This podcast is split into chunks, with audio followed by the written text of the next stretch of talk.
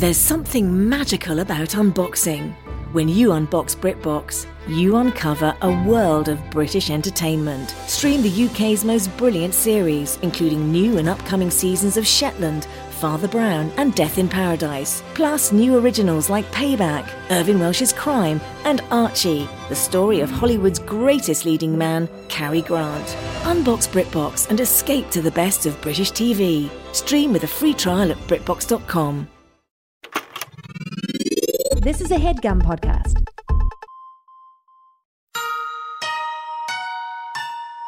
This is Emily. Henley. and Sammy, and you're listening to Too Scary Didn't Watch.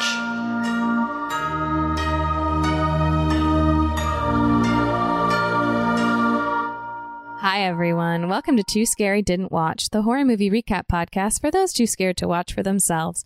I'm Emily, and I am too scared to watch scary movies. What the heck, you guys? What the freaking heck?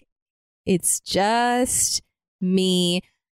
It's just me. And that's because it's good news, though, because it's Sammy is visiting Henley in Greenwich, Connecticut. They are together. It's wonderful. We love to know that it's happening. We love to see it. We love to think about it. We miss them here, but what better reason to not have them here than them being together with each other? And guess what? I lied. I'm not alone. I was lying to you. I'm not alone.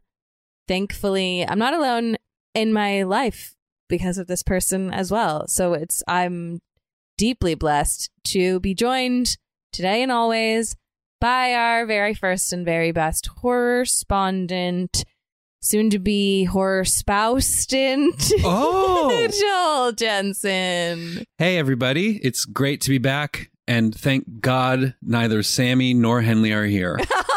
Oh, wowie. it's time. Hostile takeover. No, he's lying again. This No. is a really episode full of lies. Nobody would be happy with that. And I am okay with that knowledge. But we're happy to have you here now, Joel. It's great to be here. I'm really happy to be here in my own house We're- recording We're- recording uh, this. Yes, welcome here to your home that you live in, in our shared living room. Mhm. Um, it's Friday. You made us Negronis. That's right. Really, uh, we're just it's we're full of good news. Um, we're gonna try our darndest to not make this another record-breakingly long episode of the podcast. we are, are certainly going to try. We're going to put it to the test. but we will make no promises in this moment. Um, and I'm very excited for this week's movie, and we are going to talk about it. It will be the recap of this movie will start at the timestamp included in the episode description if you want to just freaking get there, because who knows how long Joel and I are going to talk for. But first, Joel, I would like to know did anything scary happen to you this week? There's a couple things that are on my mind. One is that I feel like I'm sweating too much at night and I'm waking up in Wait, a pool I'm of my own sweating sweat. too much at night. but Is our bed too hot? No, I think it is actually that we have two layers of cat piss sealant on our bed. One is a um what do you call it? A a sheet that goes under all the other sheets. A bed Um, liner. Uh, yeah, like a mattress, mattress cover. liner. Mattress cover. we have an additional one of those because that is waterproof because a certain one of our cats listeners can guess who uh, tends to pee on our bed. she hasn't done it in a while. She hasn't done it in a while, but we don't feel comfortable enough to take it off. You could never feel safe. No. Then on top of our bed, we have another waterproof blanket, Well, call it what it is, Joel. It's the, the, piss, piss shield, blanket. the piss blanket, the piss shield that lays on top of everything else and is watertight. so I think that because we have two two separate watertight watertight blankets, one on each side of us, sandwiching us, I think literally no moisture escapes. Now, I'm really glad that we're talking about it now because I've been feverishly googling if anything I'm doing, any medication I'm taking is causing me to sweat more at night. Well, how long has it been happening for you? Well, I'm asleep a lot of the night, so so I don't know. Um, no, I mean, like, how many nights have you noticed it Probably every night. since we got the piss blanket? Because that's been months. Well, I don't know. it's just been going on for some time. Because I've noticed it just this week for me personally. Just this week. That more so than normal just this week. And I think it's because it it got it was a little bit warmer overnight. so what once was a, a good amount of layers for this week only when the temp went up was too much. That could be it, and that is definitely combined with the fact that and the all that sweat has nowhere to go. it's blocked in. It's it's Okay, just- ricocheted no, back I at just, us. I just need listeners to know he's not wrong. This is true. We do we are sandwiched between two waterproof layers, but but they're they're meant for bedding. One is a blanket. right. It's not like we just have tarps. Cover. We have at one point put a tarp on top of the bed. That is Yeah. true. that is true. Um, just a little glimpse into our world. Yeah. Now, there's been times where like because now this is a little observational comedy, but women tend to wash the sheets more than men. Um, God, that was funny. well, I haven't taken it to a joke. It's just this is the basis. You know, men are from Mars, women are from Venus Right, right. type situation. yeah, yeah, yeah. And there's been more than one time where I've been self conscious and been like, "Oh my god, does she know how much I'm sweating?" And I and she's like washing the sheets because I'm so vile. No, do you know why I I want to wash the sheets? Well, I mean, because our bodies are in them and, and bodies are gross. Well, another reason is because you're a woman. and well, because I'm a woman, um, I drool on my pillow So, why do you wash the sheets? Because I washed it all. Mm, I'm not going to wash just one pillowcase, Well, right. so I wash the sheets. Okay. Okay. Okay. Well, now we're getting to the bottom of things, and we're both being vulnerable with each other. we are, and we.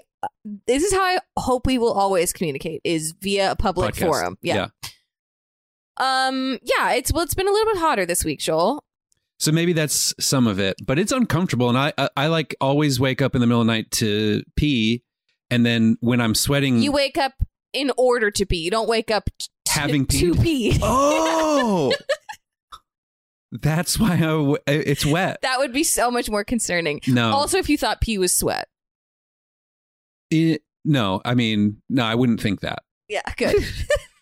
Um, no, I so I wake up in the middle of the night and I can feel how wet the bed is, and then I have to get back into a wet bed. oh, yeah, that's unfortunate. I I don't don't, like get it. out of bed in the middle of the night. I feel like this is I probably it disgusting. morning. It might be. I'm sorry, everyone. I don't think it's any grosser than any stuff we've already talked about. Do you think sweat is the least gross bodily fluid?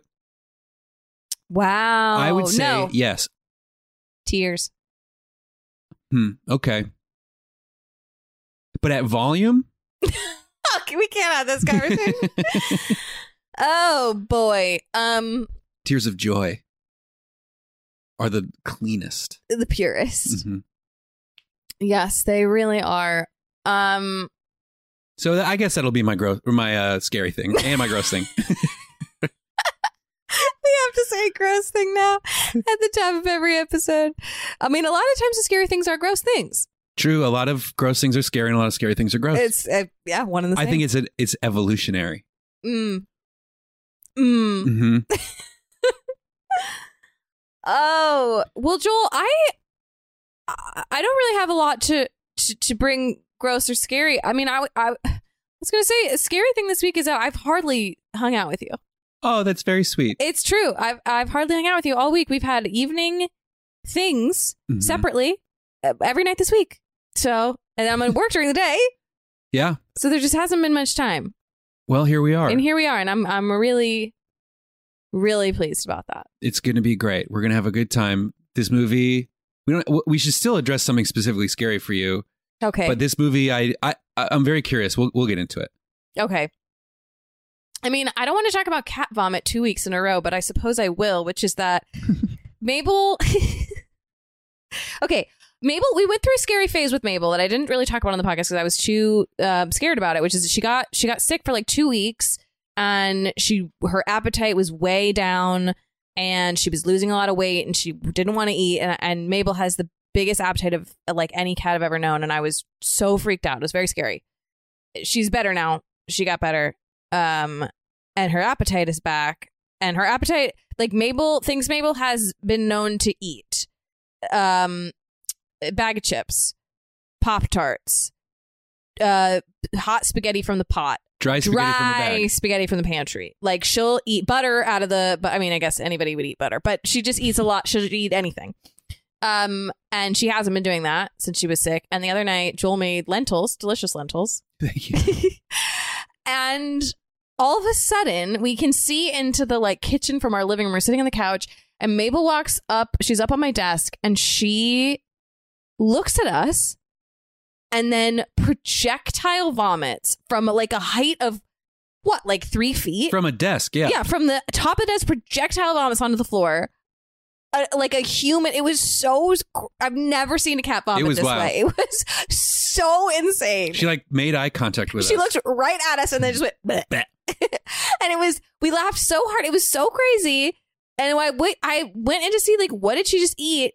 And I think she ate a bunch of hot. Well, I could see it in the throw up. It was lentils. It was a bunch of lentils, and I think she ate hot lentils from the stove, and like it burned her tongue, and so she immediately just opened her mouth and like puke slash spit them all out. hmm It was wild, It was crazy. It was, I've never seen anything quite like it. And we own four cats. and we own four cats. So We've we've had it cats. We've had cats each of us for twelve years. Yeah. Never seen anything like it. Yeah. Anyway, she's fine, but I think she burned her tongue. I think she burned her tongue. Yeah. She must have been a really wild experience for her. Scary for her. That's what she would talk about. So terrifying. Yeah. But we're all good now. The cats aren't puking. We're hanging out. Nobody's sweating. Everything's great. Nobody's sweating yet. That's coming. Oh, We all know it. Boy, well, on that note, let's get into this week's movie. And before you even before you all even say it, no, we're not doing Saw 3, which we did consider. I do think we should address that. I'm addressing it right now, Joel. That's what I'm doing. Um, we didn't want to be beholden to the next seven Saw movies. I didn't want us to be beholden to the next seven Saw movies. I'll say that. Yeah, I just I think I don't want it to be every time we end up alone on this podcast we have to talk Saw. Now, I've seen them all. Yes, you have. I have love for all of them. But the other thing is is then I'd be under the gun to live up to the last episode and I don't know if I can do as well, especially because Saw 3 isn't as good as Saw 2. Yeah. The so it ranks highly in the Saw the Saw cinematic universe, I would say. It's one of the best. oh. Top half, So we're not talking about it, Joel. but we're not talking about it. Someday, maybe, but not today. Today, we are talking about Ravenous. That's right. Ravenous came out in 1999, directed by Antonia Bird, written by Ted Griffin, starring Guy Pearce, Robert Carlyle, Jeremy Davies, Jeffrey Jones, John Spencer, Stephen Spinella, Neal McDonough, and David Arquette. Stacked cast. Stacked cast. And for Justified fans, you've got Jeremy Davies and Neal McDonough. And who are they in Justified? Uh, Jeremy Davies plays Dickie Bennett, Dickie Bennett!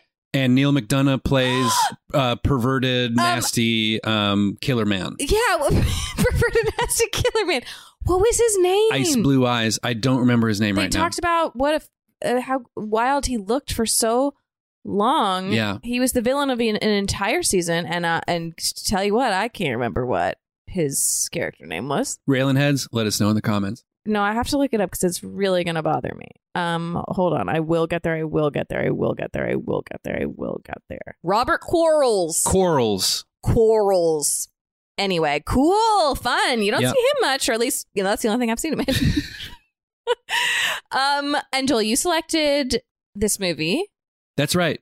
and did you first see it in 1999? No, I first saw it um, probably a couple years ago, maybe two years ago. Hmm. um I remember hearing about it and I remember thinking about how scary it seemed to me probably when it came out in 1999 Uh-huh. uh, and I was too scared to watch it at the time. Um and so it, it, it was kind of just always lingering back there somewhere in like being a kid and uh that time of the world. okay, strong start. But uh, I never watched it, and then I and then I finally got around to watching it, and it's it really blew my mind. It is Ooh, an absolutely singular movie. The tone, I'm very curious how it'll be to hear it. It might be worse than it is to watch it. okay. It the tone is f- f- so unique because it is really grisly, really funny, really weird. The score, as any anywhere you look up a review or like a Letterboxd of this, almost like 95% of people will bring up how cool and unique the score is. Oh, that's interesting. It was scored by, oh my God, I forgot their names. I tried to remember their names and I forgot. But one of them went on to found the Gorillaz. He was in Oh. the band Blur and he scored it along with this other guy named Michael Nyland was the second guy, I think is his name. Um but it's like an incredible score, incredibly strange movie and part of that comes from Damon Albarn. That's right, Damon Albarn and um, Michael Nyland. Nyman. Nyman. Um, part of why I think it has such a strange tone is well, also what's interesting, the guy who wrote it wrote Ocean's Eleven. And now that is interesting. And it was one of apparently three movies he sold in a single week. Um, big week for that guy. big week for him. What was his name? Ted something? Good week Ted for Griffin? Ted. Um, so here's a bit of Because I was trivia. going to say, Ocean's Eleven was like probably right around 99. Probably, yeah. What was the other? What was third? I don't know. Nobody knows. Not But so good, apparently. This one was plagued by production issues. Are we getting They- into trivia? We're getting into trivia. and Okay, I well- think. Go ahead. Are we officially getting into trivia? no, you go ahead. Well, I was gonna start. I was gonna start us off with trivia. Hit us off with the box office. I was gonna hit us off with exactly, Joel. You knew exactly where I It was. was a flop. Oh, yes, it was. A budget of twelve million. Box office of two million. That's right. That's a ten million dollar loss. They weren't ready for it. No, that's really a bummer. That explains why I haven't really heard of it. It does have a 51% on Rotten Tomatoes, a 46% on Metacritic, and a 6.9 on IMDb. IMDb knows. Uh, every uh, everybody gets a 6.9 on IMDb. I think it's a really good movie. I just think that people were not ready for it. Roger Ebert gave it three stars. Out of Four. That's a high score for Roger Ebert for something of this nature, okay, for a weird horror movie. Yeah, it's a Western horror, is That's what right. Google tells me. Which Yes. that's fun. It's a horror western um, dark comedy. It's a lot of descriptors. A lot of descriptors. Um, yeah. okay, Joel, we're ready for trivia. So part of why it's such a strange, ramshackle, tonal piece, which I believe it's like a fully deranged masterpiece. A fully deranged masterpiece. Part of why is because they went through three different directors. They started production with the first director, who was a guy um, who uh, has like um, he was European and he was um Was. is I don't know like sounding ominous. Eastern European guy who was like a had was an art house uh doll, like an indie filmmaking doll. He started uh 2 weeks into production, he was fired. The studio replaced him with another director who had previously directed like or maybe went on to direct Big Momma's House Oh, and like Home Alone 3. okay. So big, broad comedies. Yeah. So we went from like nihilistic art house director to big, broad, Big Momma's House comedy. then the cast mutinied against that director two weeks or three weeks later because they just didn't think he was the right fit. And Robert Carlyle, who is one of the leads, was like, I think we should replace him with uh, one of my longtime collaborators, Antonia Bird.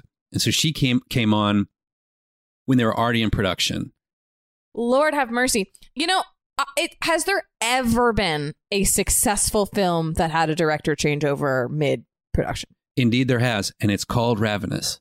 oh, you got me there, Joel. But box office wise, no. you got me there. I just mean, I, it's so crazy when studios do that because it never works. Yeah, it's a crazy decision to make. I think never works. I think from what I've gleaned in this case, they fired the first director because he was demanding more money and was adding set pieces and shots and adding budget and making it Sure. Okay. and they were like, we can't keep spending money. So we have to get this guy out of here. Otherwise, Damn. he's going to spend so much money You're and it's bleed already us a mess. dry.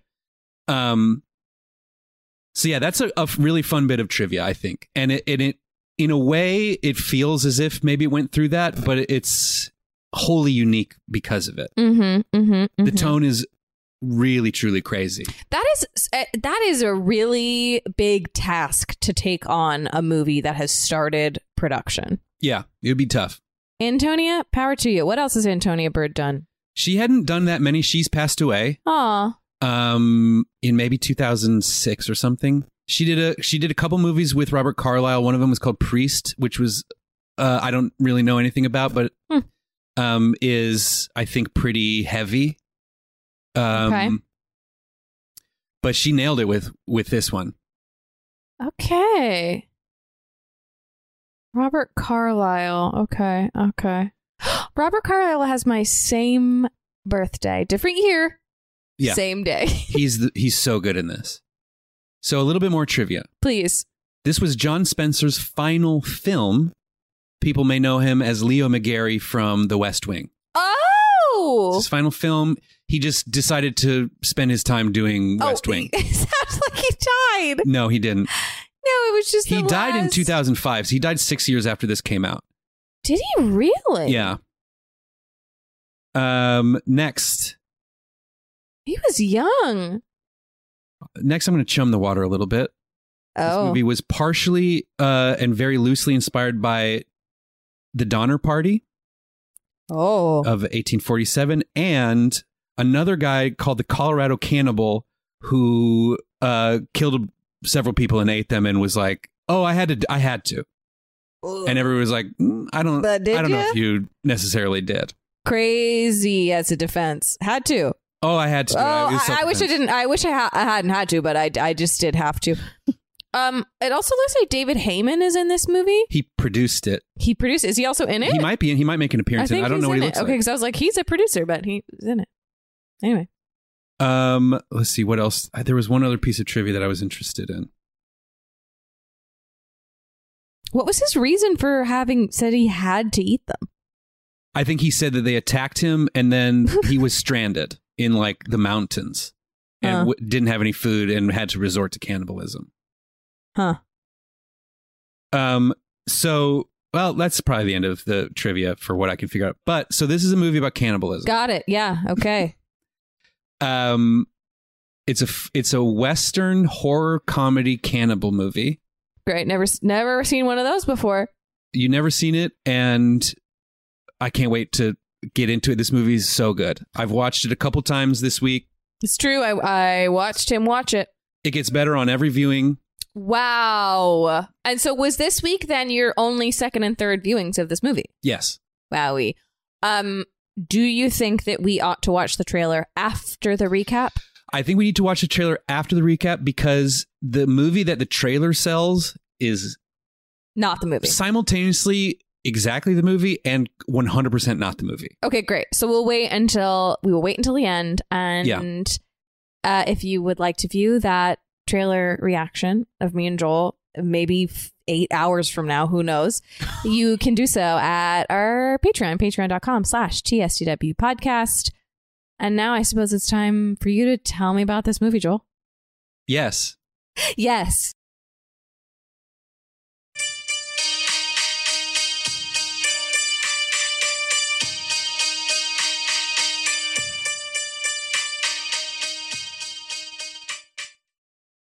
Joel just made me listen to some of the score, and maybe maybe you will also have just heard it, depending on if I'm able to figure out how to edit that into the episode or if we're even allowed. But it was cool. Yes, but I would here's what I might pitch to the listeners. Mm. Depending on how froggy you're feeling is How take froggy you're feeling. Yeah. And what would you describe as feeling froggy? Hmm. Now this might be another difference between men and women. Men feel froggy? Guys out there, when I say if you're feeling froggy, you know what I'm talking about. What are you talking about? Well, a lot of time, maybe you don't, but a lot of the time, well, I took some liberty with the use of the word. That's fine. A lot of the time, if somebody's feeling froggy, somebody would say like, "Hey, man, if you're feeling froggy, jump." and it basically means, "Hey, if you want to fight, fight. If you're going to do it, do it. if you want to fight, If you're feeling froggy, jump." If you're feeling froggy, jump means if you want to fight, fight. Yeah, pretty much. That's ins- and men, all men know this. It's similar to saying saying to somebody, "Stay frosty." That means That- be ready to fight. What? That's what it's like being a guy.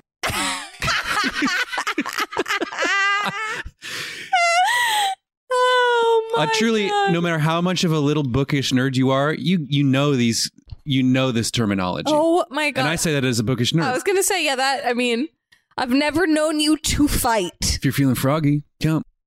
That's also like the silliest, most poetic way to describe fighting. okay,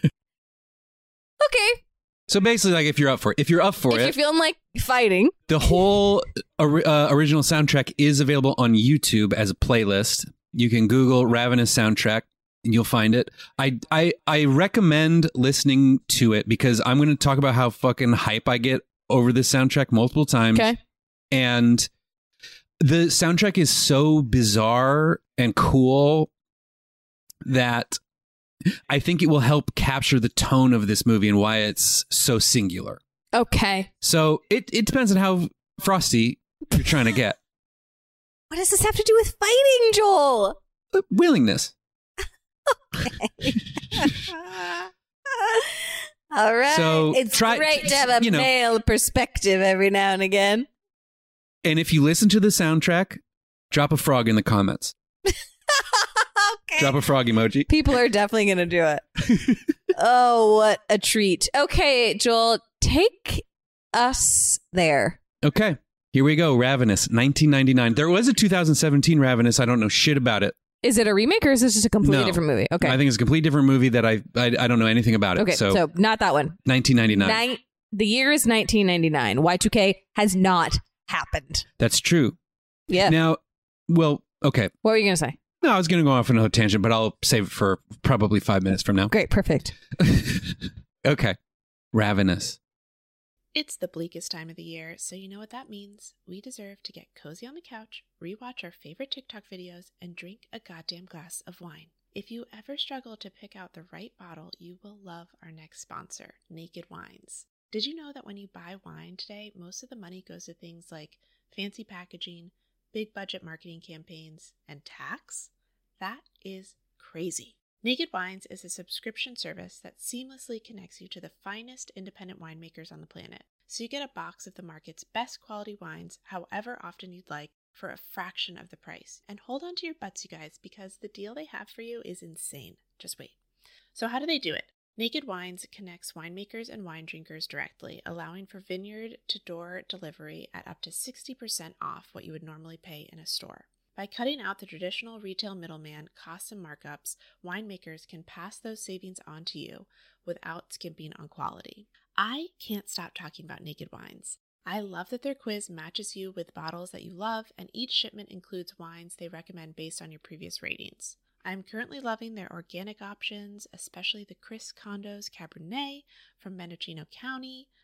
And they've been around for 10 years and they fund over 90 independent winemakers. So, with no commitments or membership fees, you can enjoy Naked Wines hassle free. And the best part every bottle is a passion project from an independent winemaker, so you're literally making an independent winemaker's dream come true.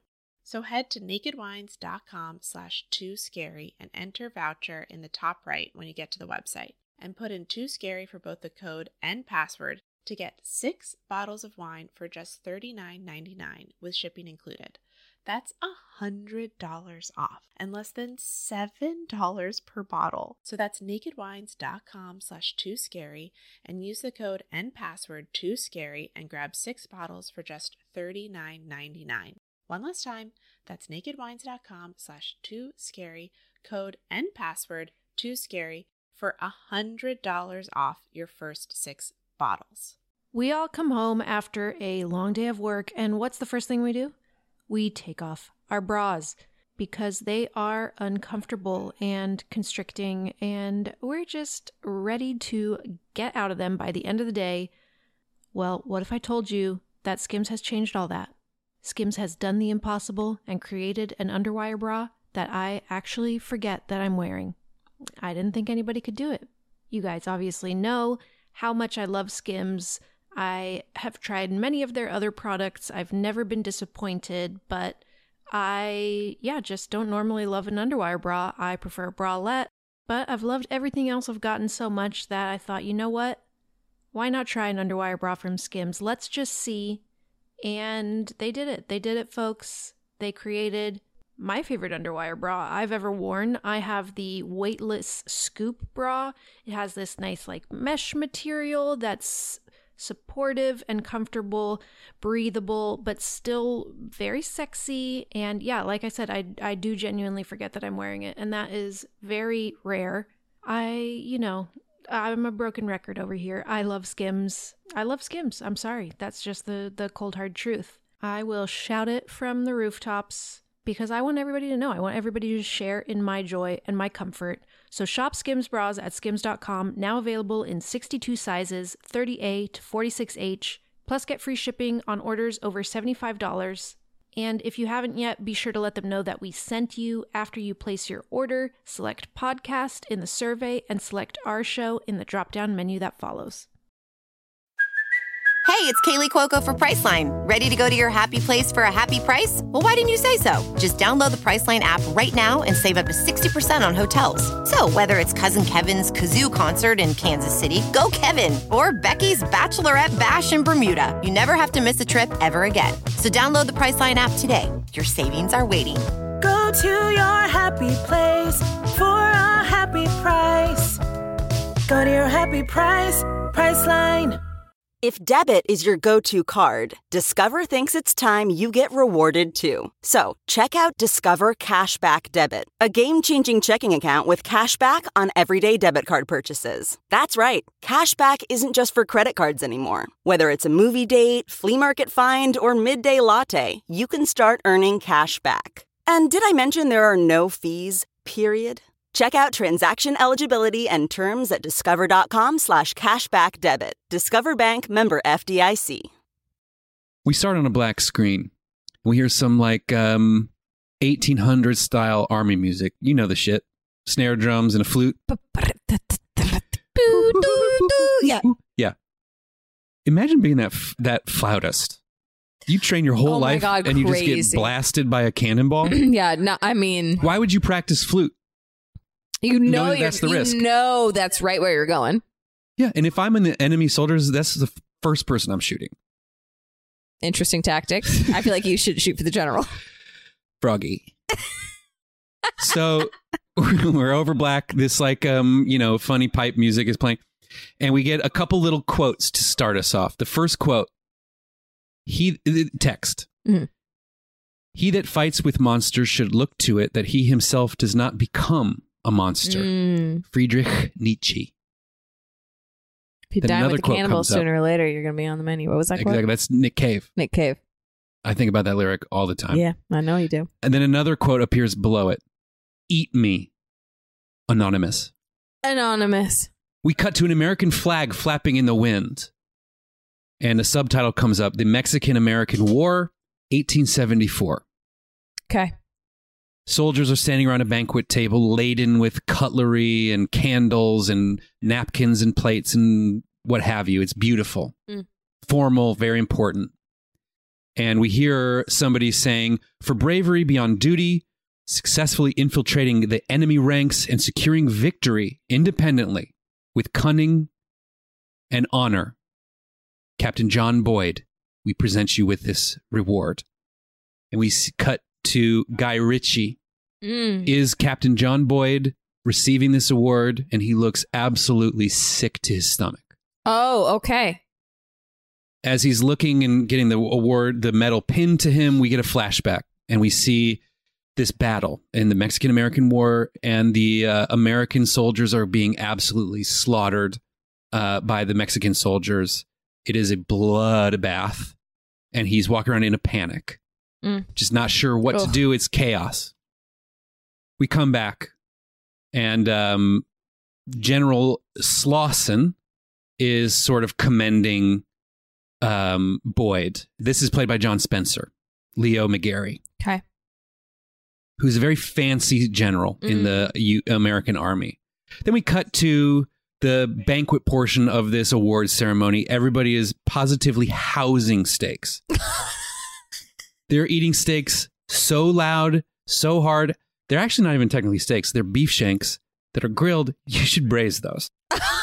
Okay. There's a lot of collagen in a beef shank. You got to braise that shit out.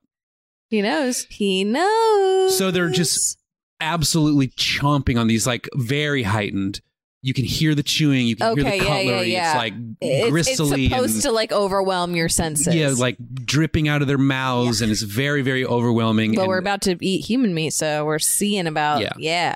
as this is happening, uh, Captain Boyd, newly promoted Captain Boyd, I should say, Ah. is looking again very queasy, sick to his stomach. Oh, he knows truly panicking. He's like stressing.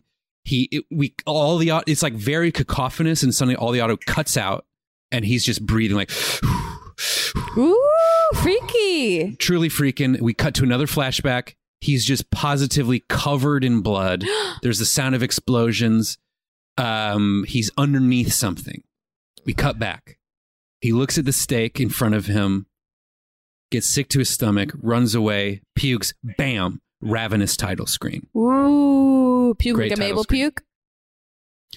Uh, honestly, less dramatic. okay, so we get our first hit of this score.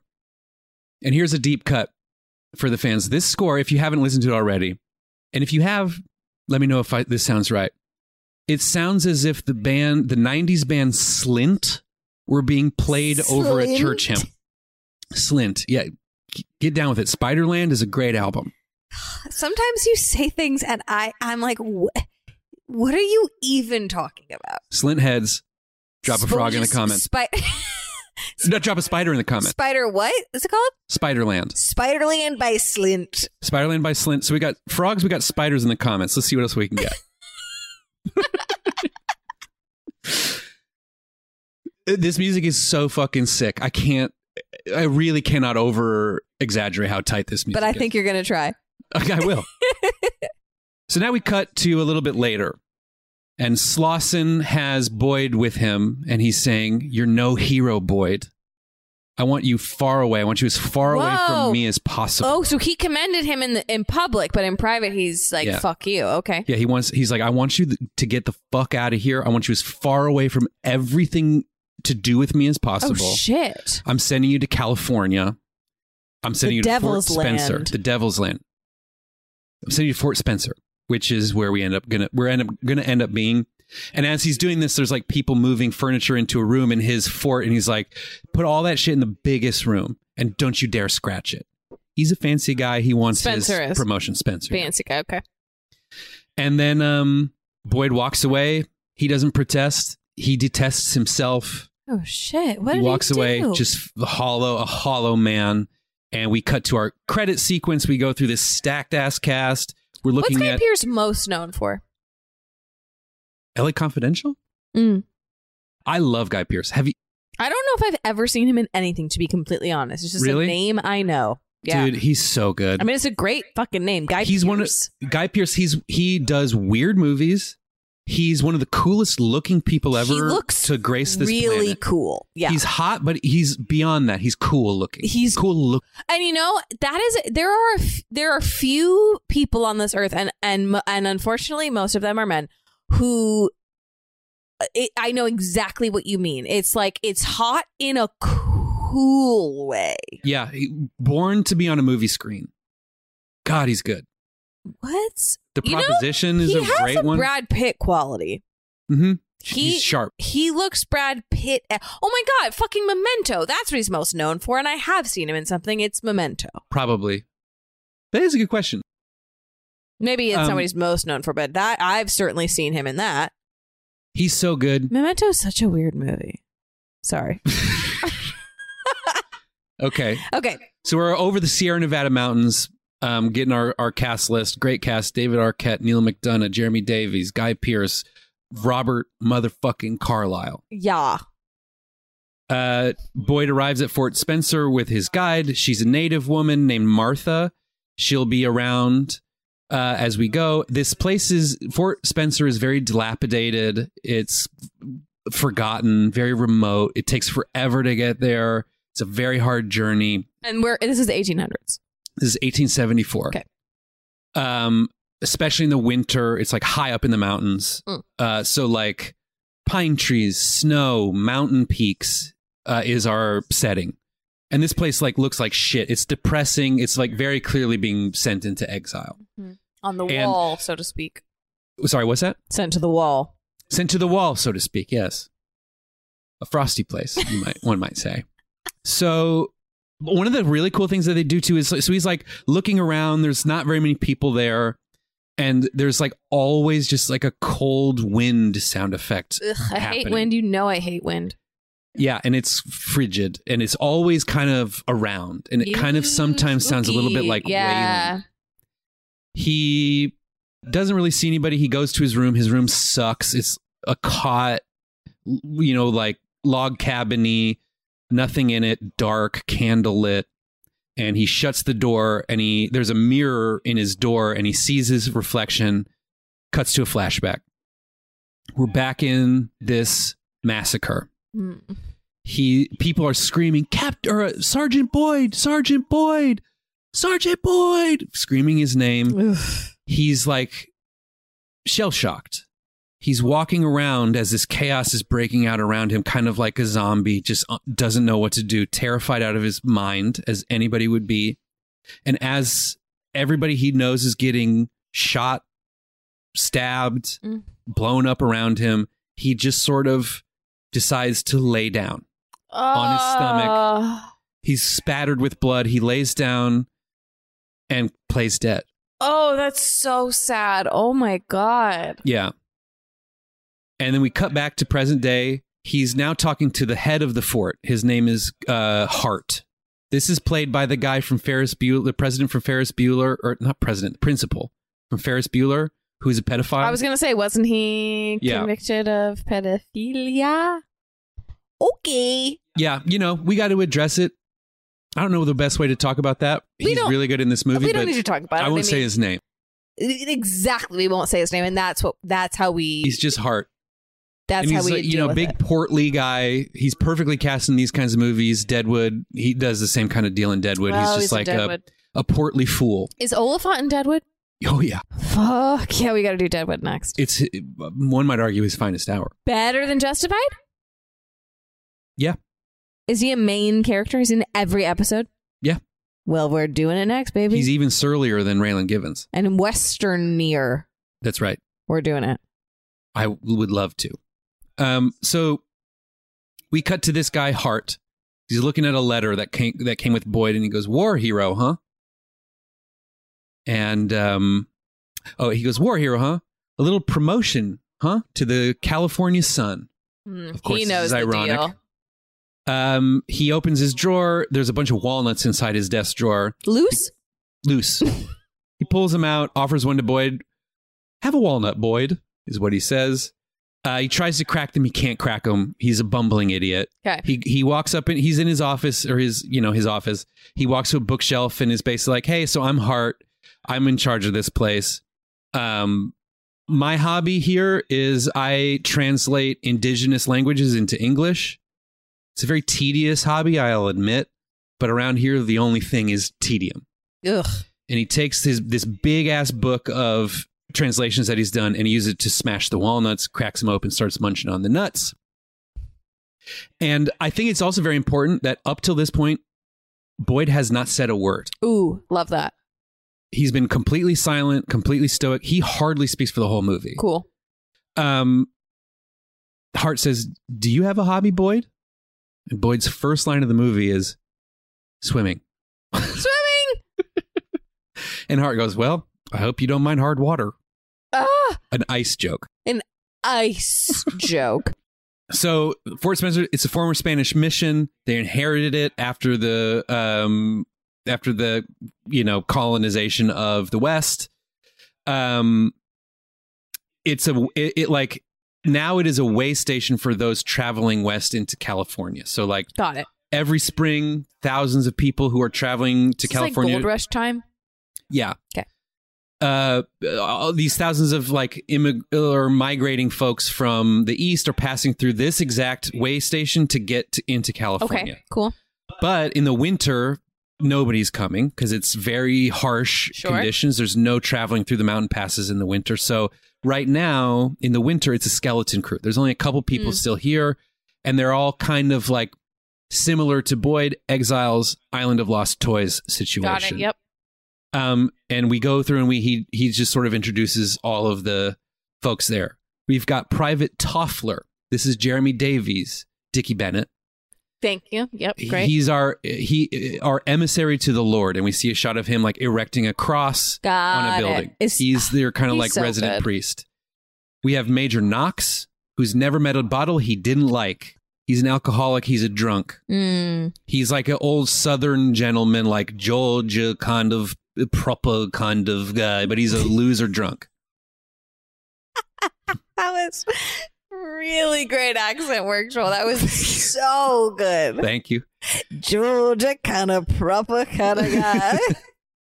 Then we've got Private Reich, who is Neal McDonough. Who is Quarles? Quarles, who's like, you know, blonde, bright blue eyes, and he's like a super soldier. Iceberg eyes. And we cut to a shot of, oh, when we meet Knox, he, we cut to a shot of him passed out in front of a fireplace with a bottle of whiskey.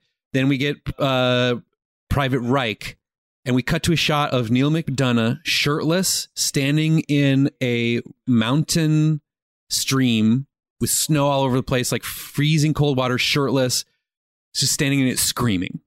You can't look like that and not be cast as the most intense man alive. And he's great at it. he's really good at it. and he's like in such good physical condition. It's crazy in this movie. Then we've got Martha and George, uh, who is the guy that brought Boyd, and then her brother and Hart's like they're locals. They kind they kind of came with the place. They're indigenous people. They've just kind of been around. And uh, then we've got Private Cleaves. This is David Arquette. We cut to a shot of him smoking a ton of weed out of a pipe with George, you can't laughing, look like going David crazy. Arquette and not get cast as a guy who smokes a lot of weed. Yeah, and he's their cookie. He's the cook. And then Hart's like, and then there's you, Pri- or Captain Boyd, and then there's me, and that makes eight of us. And you're number three in command, technically, given your promo- your recent promotion. Congratulations. This is giving um, me like the thing vibes. kind of yeah. And he's like, you know, it's it it is what it is. We do our best, but you know, I'd tell you not to eat uh if you didn't all have to eat. It's everything kind of sucks here. Ugh. Um, so now we cut to dinner. Um, Boyd, it's like they're eating, you know, a stew with meat in it. Boyd is having a hard time even choking that down. Mm. And Toffler starts offering a prayer to the group. And we, Toffler's like very soft spoken. He mutters, he kind of just like, Dear Lord, God, we brothers. He's like very shy. Um, Cleaves and George are high as shit. They're laughing. Knox is pounding whiskey. It's kind of the whole gang doing their thing. Mhm. And Hart's like, hey, we have a great sense of camaraderie here at Fort Spencer. Very goofy little silly. After dinner, Boyd walks out into the snow. It's a blizzard, kind of. It's beautiful. They're up in the Sierra Nevadas, mountain range, snow everywhere, thick, fluffy. And he's looking out, very pensive. And he has another flashback. And somebody, there's like a voiceover, and somebody's like, So, how did you get behind enemy lines? And he's like, um, I was scared. They're like, You were scared? No, no, no, no. You froze and you gave up well everybody in your company fought and died. Ugh. How did you get behind enemy lines? Hmm. And Boyd is like, I was I was buried. I played dead, and they picked me up, and they buried me under a pile of dead bodies. Oh Jesus! My commanding officer's half shot up head was in my face. Oh my god! Oh my god! He was his blood was trickling into my mouth. and It was going down my throat because I had to pretend that I was dead. I couldn't choke. I you know I couldn't do anything. They're like, so how did you fucking capture this place? It's like I was laying there and something changed. I just felt something. I had to get out and I felt something in me. And so I climbed out. He like digs himself out from this pile of bodies, be so heavy. sneaks sneaks around into like behind a little wall and then sneaks up to a Mexican soldier, snaps his neck, takes his gun and like sneaks up behind the back of the rest of them and captures this camp and they all like drop their That's how I got arms promoted. and the army charges in the US army charges in and they recapture the this um Jesus. fort and they're like you know we should shoot you for your cowardice uh, but we're going to promote you because basically optics they're like this guy is seen as a hero because he single-handedly captured a fort Ugh. but we know he's a coward. We can either shoot him or live in the Exile him. fiction Yeah. and then exile him away. And that's Boyd's story. War is so horrifying. It's horrifying. Mm. That's why guys talk like we talk, Froggy and Frog. yeah, it's exactly that's exactly right. so now we get a we- now we have a bit of a sense of Boyd and why he's so depressed and traumatized. Um, so now we cut a little bit ahead. Um, the fort needs to supply up, so they send Cleaves and Martha, who are kind of a romantic pair, Hmm. off to like the nearest place to get supplies, which is at least a three day ride away. And uh, David Arquette's performance is really funny. They're like ask him to repeat the list of what they want to get, and he, and he goes, "All right, salt, beans, meat, coffee, flour." He's like being really goofy. I love And- David Arquette. Yeah, he's so funny. And the, and Hart is like, all right, three days, no drugs, no women. Martha, keep an eye on him. And it's like a little bit of a joke. Mhm. They ride off. So now those two are gone.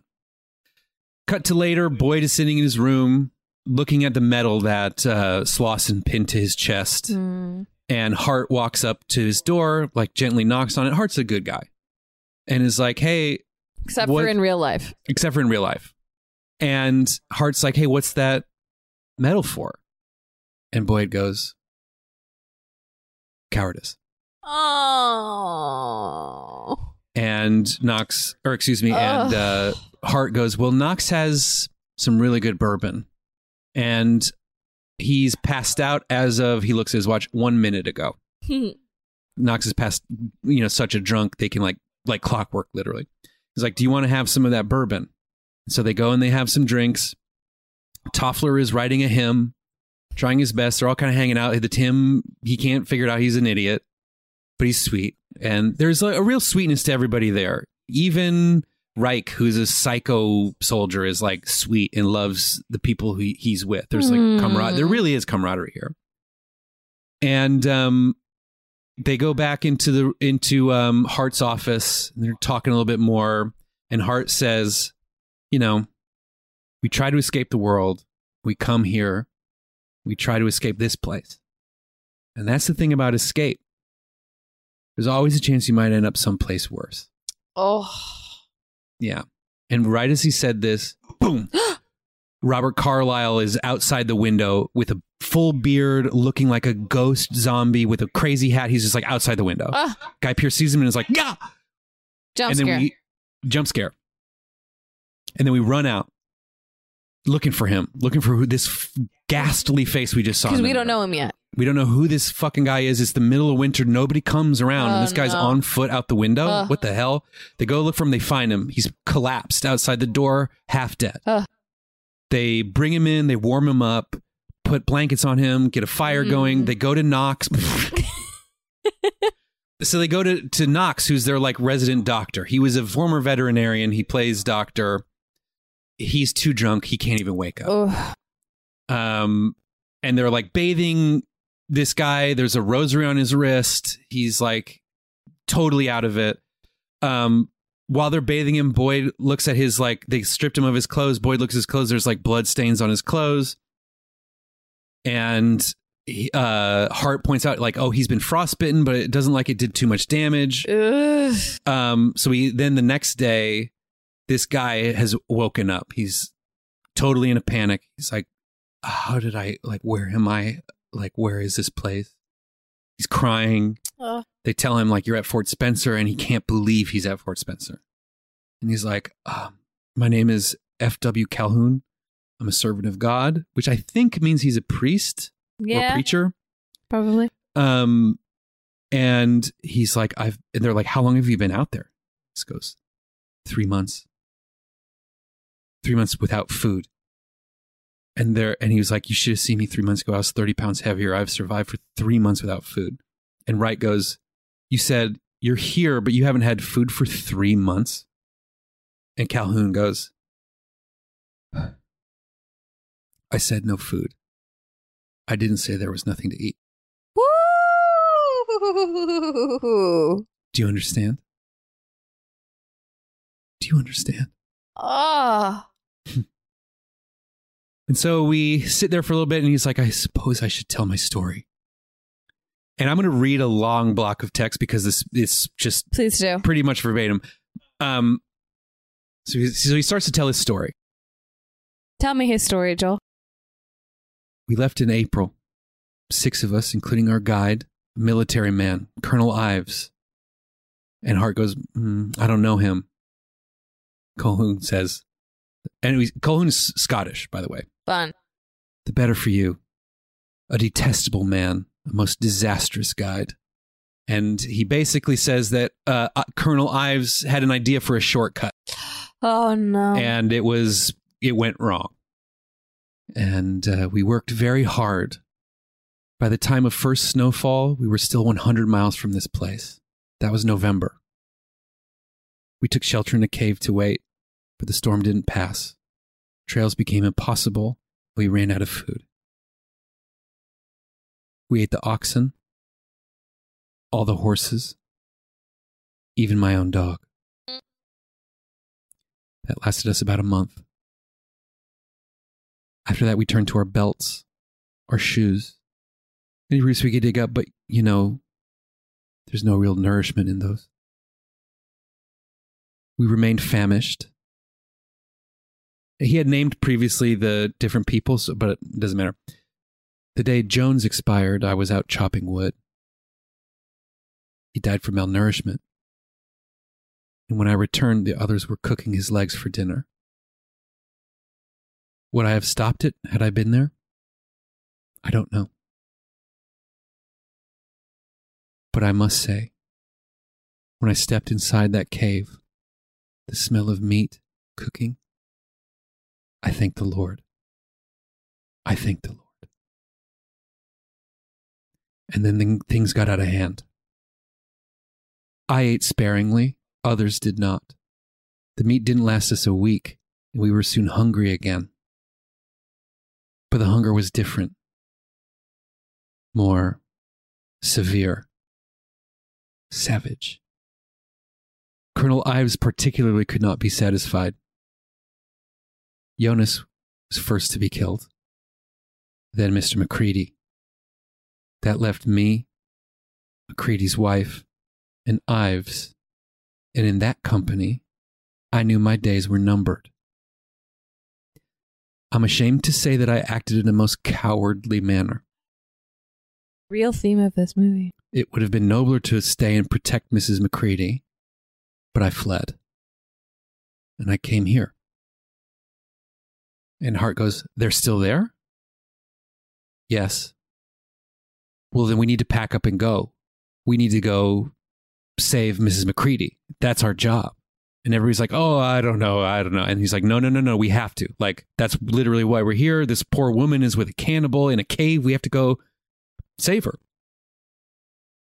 So they all start getting ready. I need everyone to know that Joel was making very intense eye contact with me throughout that whole monologue. It's really good. And I'm chilled to the bone. I couldn't summarize it, you know? You, dude, again, uh, fucking his performance, Mm. he's so cool in this movie. Mm. Oh my God, he's so good. Um, so they start getting ready, and then George comes into a room with Hart and Boyd, uh, with like um like a deer skin with ink and drawings and stuff on it. And th- we're gonna get into some otherization of indigenous peoples 1999. um, so just know that. But he unfurls this thing, and it's a, a drawing of of a person eating another person. Okay. And he goes, "This is the Wendigo," uh, and Hart is like translating for George.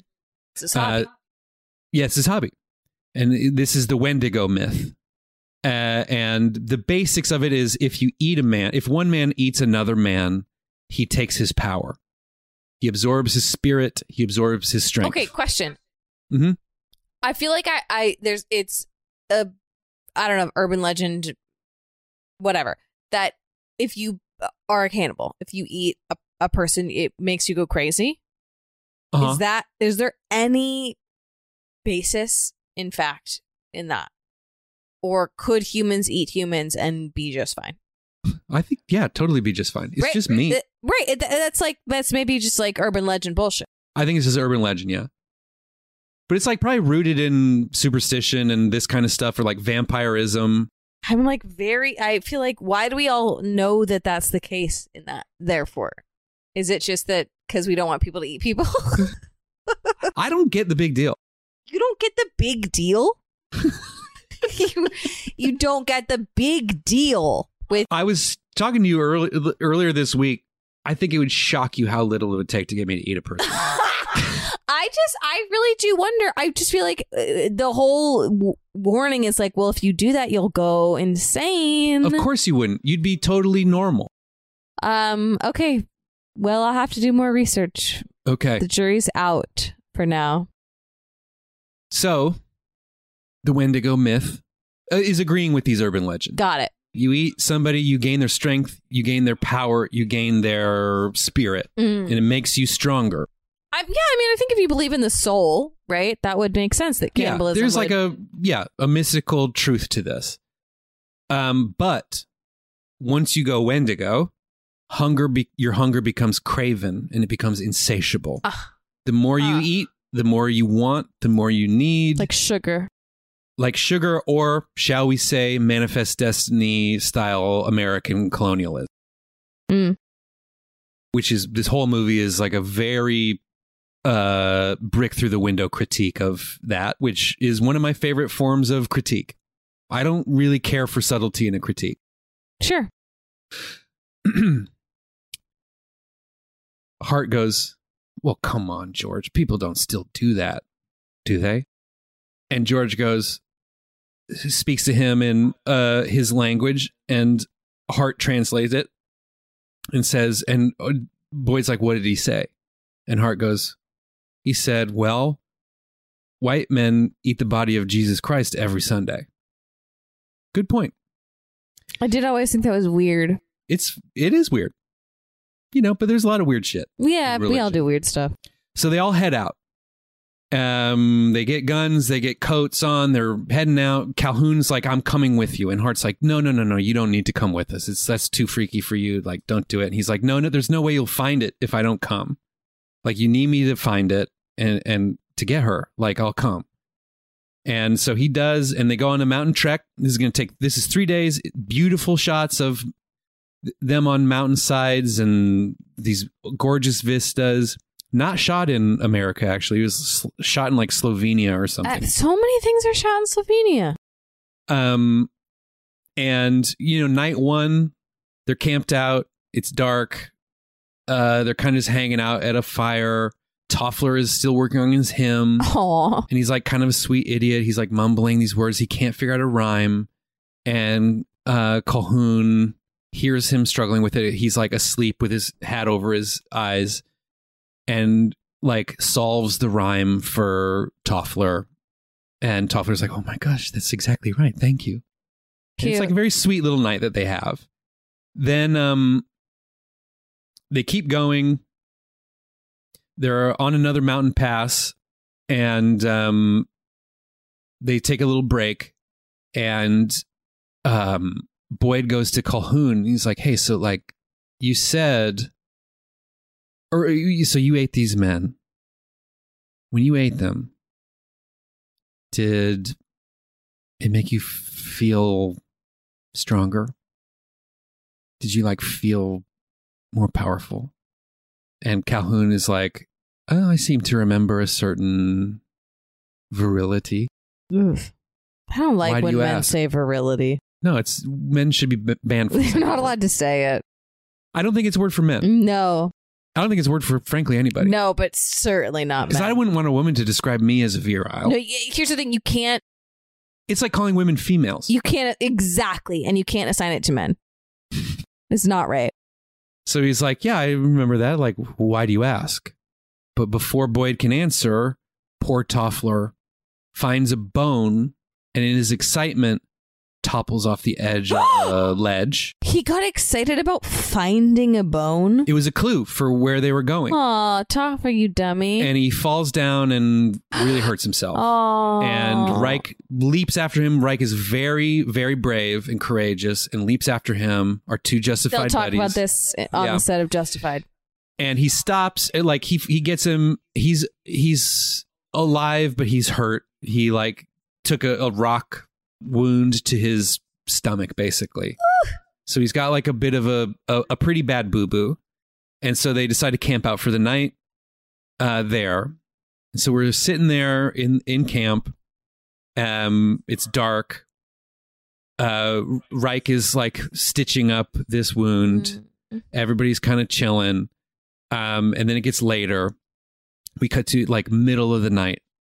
There's like no light you just see some silhouettes in a tent and you hear a slurping sound. Ew. and all of a sudden um Toffler screams everybody wakes up they light their lamps like what the fuck is going on? What the fuck is, is going on? Um and Toffler goes what? What he was licking me uh Calhoun was licking Toffler's wound. Ew. And we see Toffler and he has blood on his mouth. And he's like, no, no, no, no, Or no, no, no, no, Calhoun. no, no, no, no, no. It's fine. It's fine. What did I say? Toffler. I Calhoun, yeah. Yeah. So, no, no, no, no, no. Oh shit. Oh my god. Oh my god. They like drag him out of the tent. and like, what the fuck is wrong with you? And he's like, oh, uh, fucking, I was having a nightmare. Like I've I've been through so much crazy shit.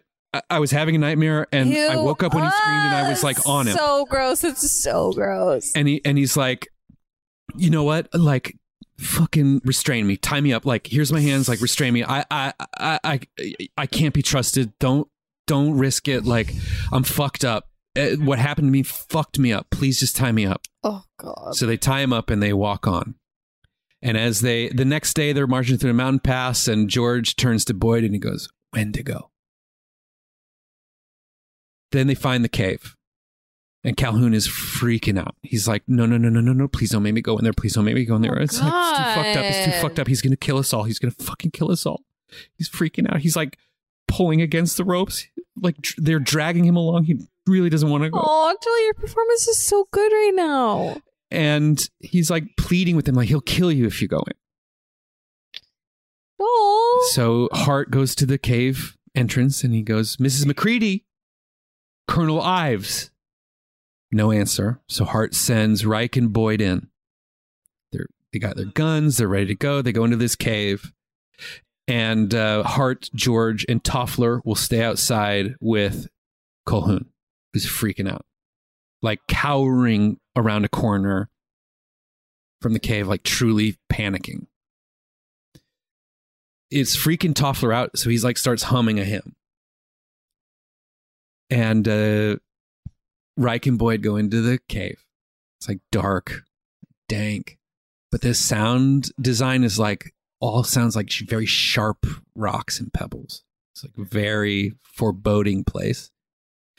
And they find a pool of blood. Mm. Reich's like, whoop, Whoop. some blood. I guess we're in the right place. They keep going in and they find a hole in the cave. How big? Uh, uh, let's say a two feet diameter. Okay. Enough for a man to slide down. Mm. And Reich, courageous soldier as he is, he goes down. Mm. He finds more blood. Um, the music starts to just absolutely slap at this point. Toffler is humming. It's like intercutting with Toffler's humming and this music.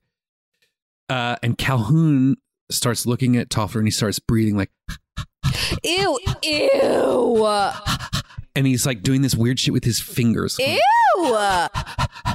And Toffler's freaking out, screaming at him, like, stop it, stop it. And he's like, but Calhoun is like out of his mind at this point.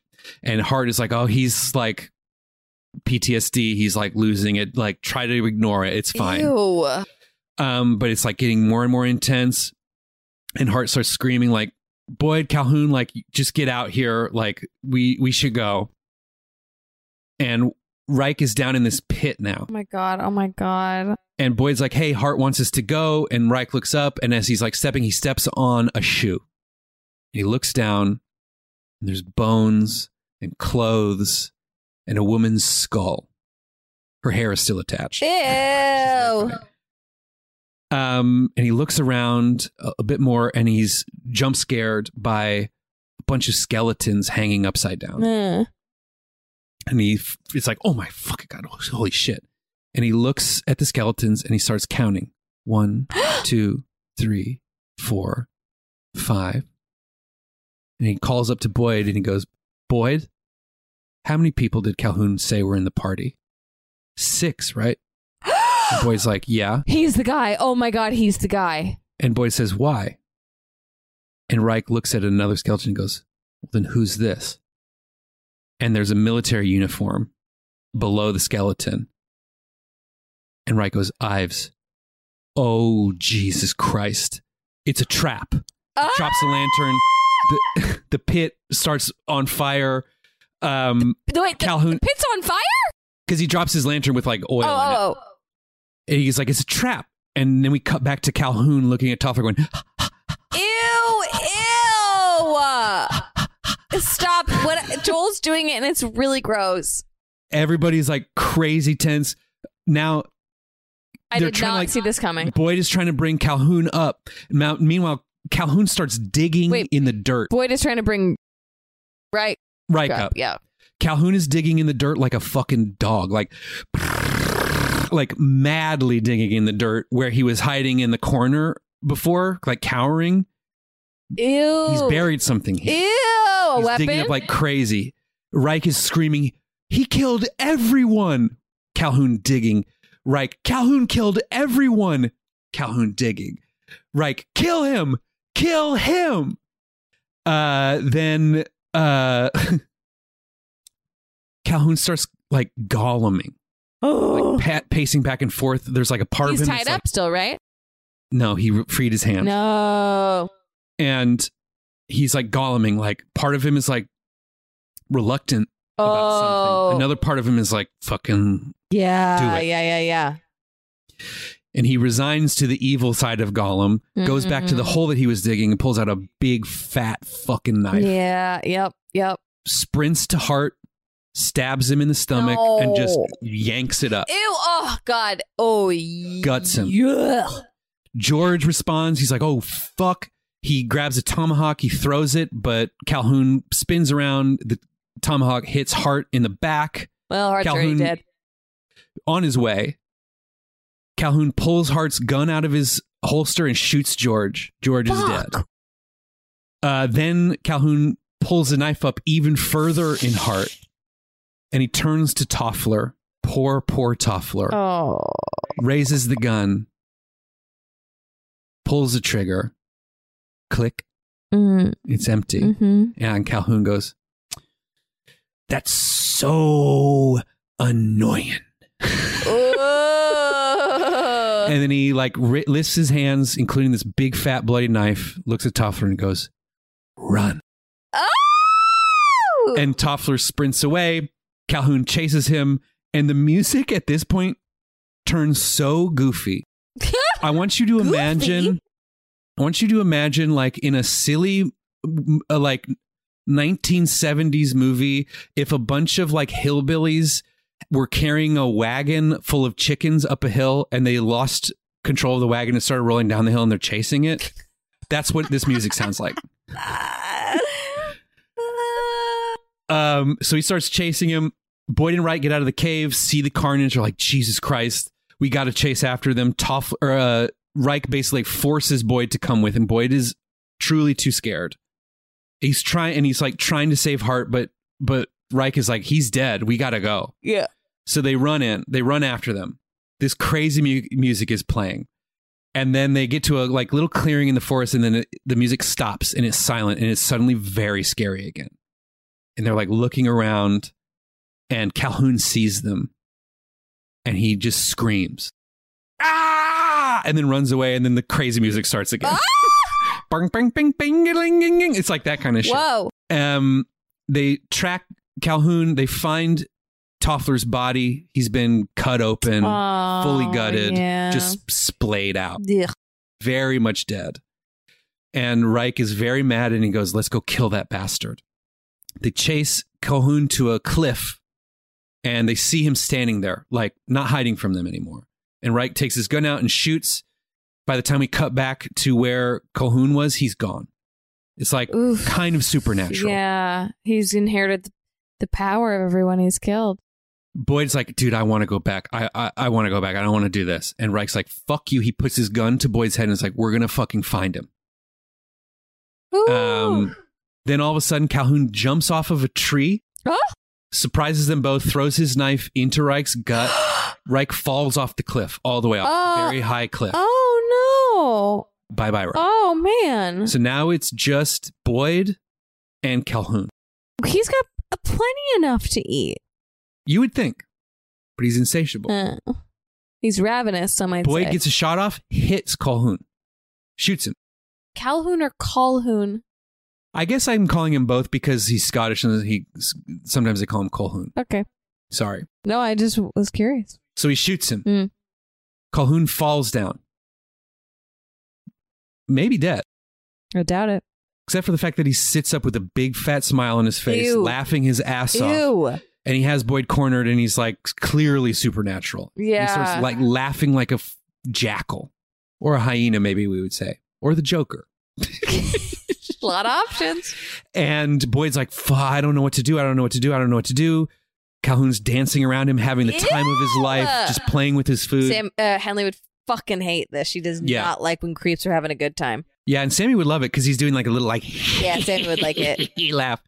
And Boyd's like, you know what? Fuck it. He jumps off the cliff and lands in a tree. And In just like the tree. yeah, like the tree branches just like catch him a little bit, but Okay. he like crashes through this tree. Oh. But he probably jumped like a hundred feet. Huh. getting smashed around these like pine trees, basically. Crashes to the ground, lands on a steep slope, tumbles, tumbles, tumbles, tumbles, tumbles, runs into Reich's body, hits it, knocks Re- Reich's body with him. They both are tumbling. but now. Reich's dead. Reich's dead. Yeah. But then they fall like basically into another pit covered by tree branches. And poor Boyd's leg has a compound fracture. His, bo- his bone is sticking out Ah. and Reich is dangling upside down, bleeding, eyes open, Oh. And suddenly he tries to start strangling Boyd. What? Boyd, f- Boyd fights him off, He's dead. and Reich then is dead. Might have been a hallucination. Or like a last Last gasp at something we don't yuck. know.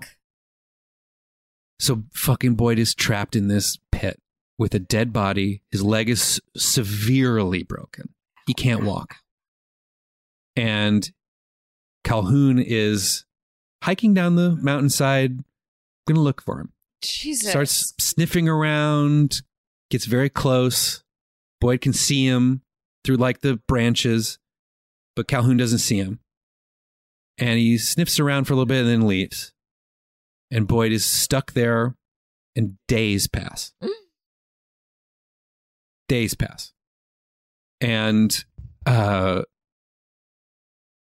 the whole time, Reich is there. His eyes are open, and he has a big Did David fucking Arquette smile on his face. He was out on a on a errand. Yes. Okay. But by this time, as these days pass, he's back at the fort now. Him and Martha uh, returned. Um, Boyd tries to set his leg. Oh, I But- hate in movies when people have to set their own injuries. Yeah, it's Ugh. brutal, and he's not entirely successful. It's it doesn't really work out for him. it's too painful. He's alone. Oh my He's god, it weak. would be so painful. Yeah, well, it would be impossible. You would you wouldn't be able to do it. I You'd pass you could do it. out Yeah. and puke. So he's now trapped in this pit with a dead body. His leg is fucked. It's cold. And He's it's like starving. the fucking 1800s, so your leg is fucked anyway. Like True. you- there's they can't do shit for that.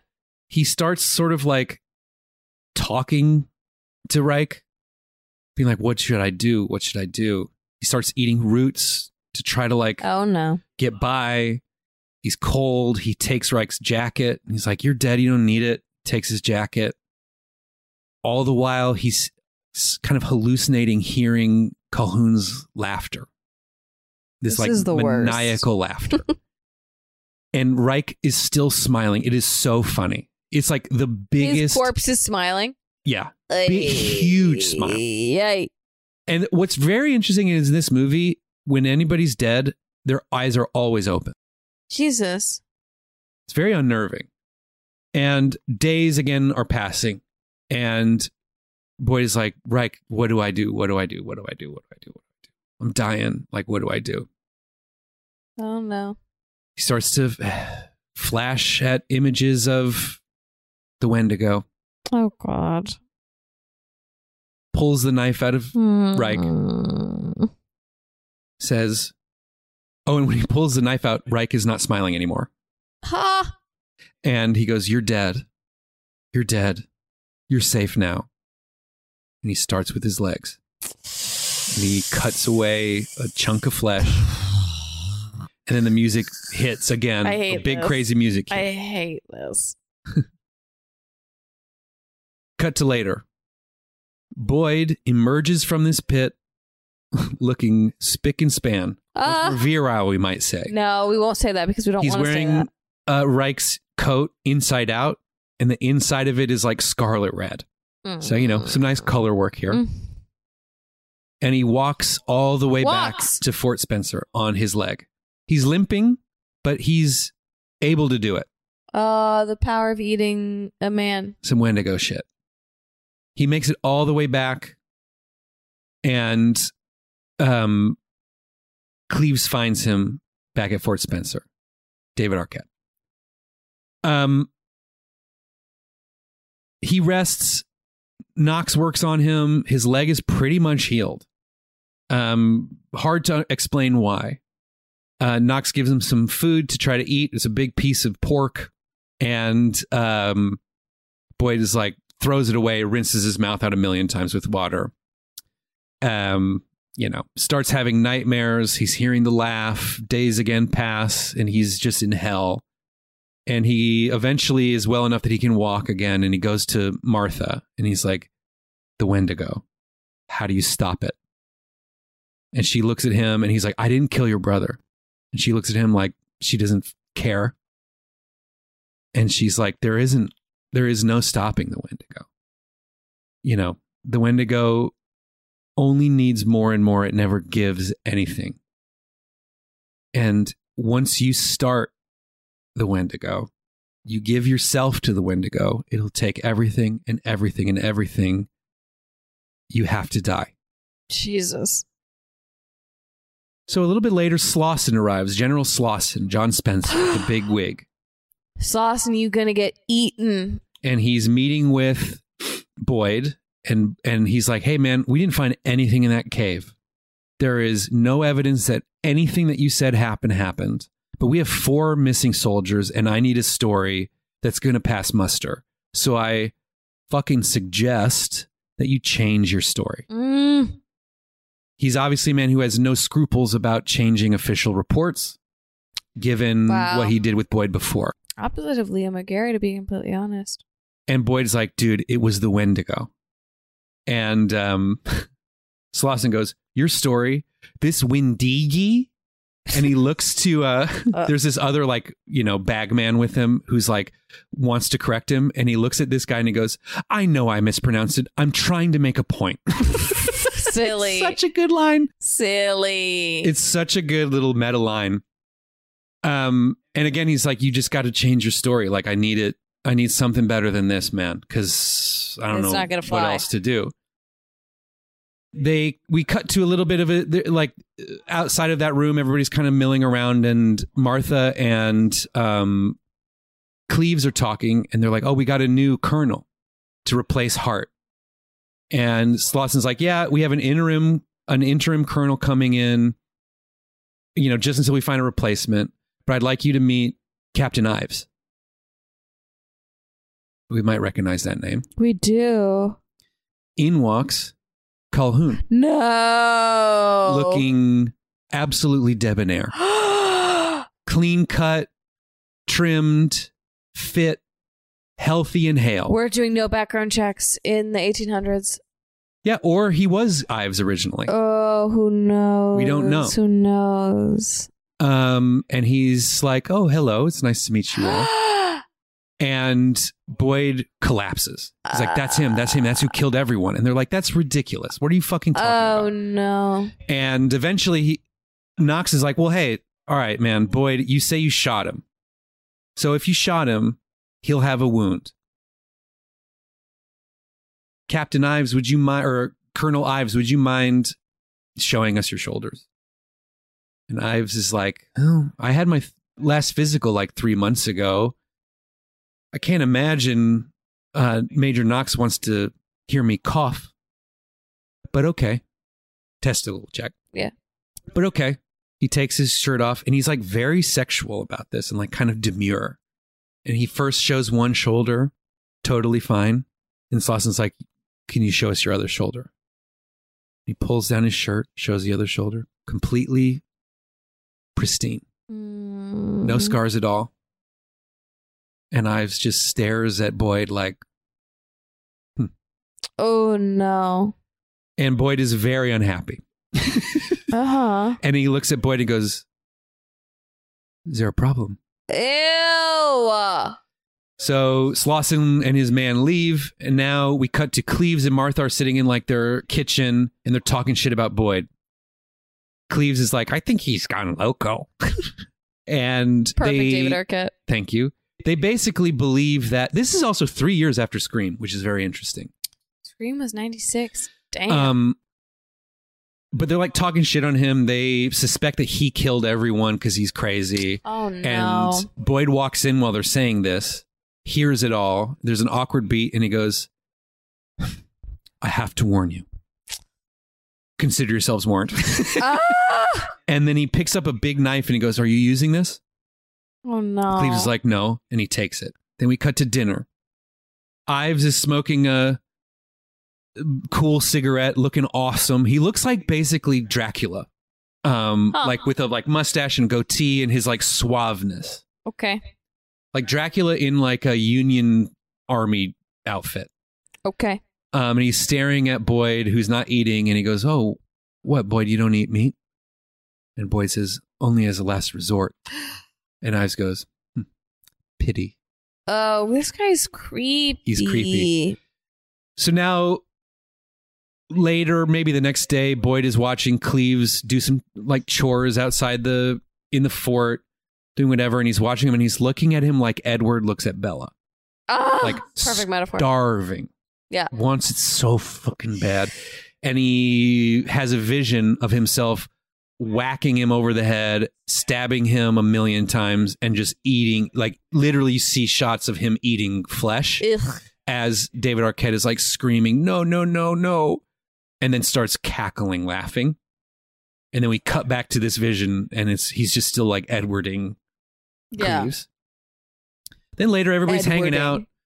Boyd is looking just starved, absolutely like miserable, 'cause like wobbling on his feet because he just had a big meal of man and isn't giving in, but he's like, That's all he needs. it's all he wants. They all go to bed except for Boyd and Ives, and Boyd still has his big knife, and everybody's asleep. Boyd goes looking for Ives to confront him and can't find him. Very supernatural again. And then all of a sudden, Ives appears, and he goes, "You know, I found Reich up there.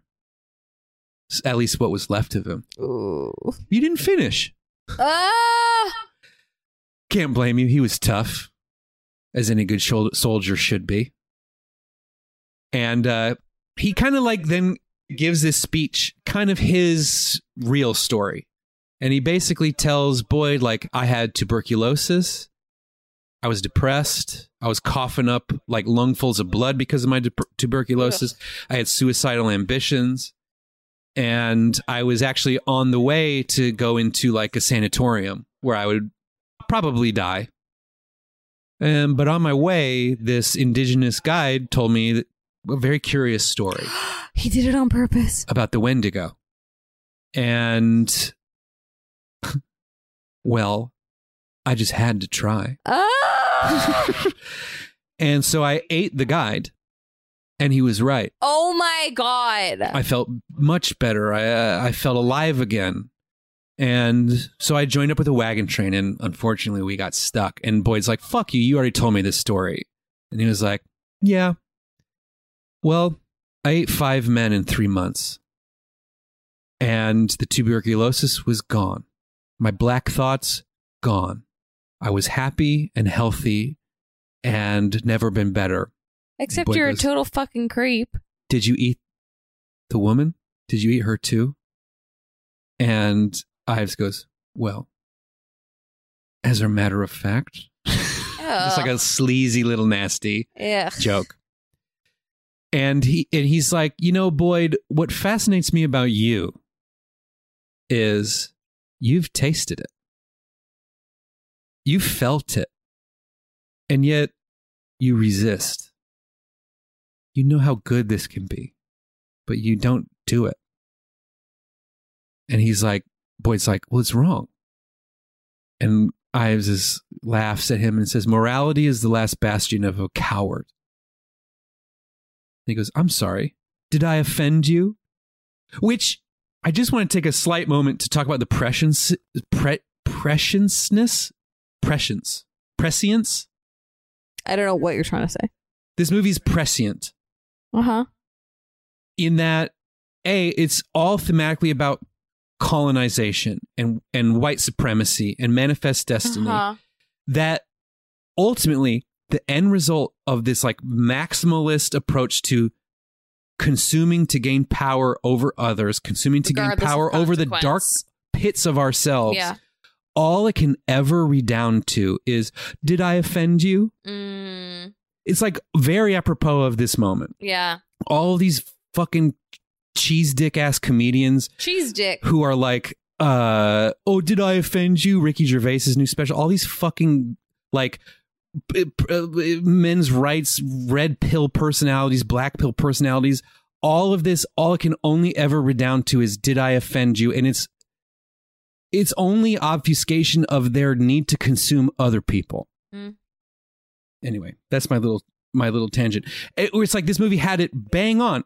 This is like the the cliche quote that all that we all joke about these days. Like, oh, did I offend you? This was 1999, doing a satire of what people were talking about in 1874. Do you know what I mean? Yeah. Anyway, Well done, Joel. it's just like there's it's just absolutely bereft of anything but consumption. That's all it is. Yeah.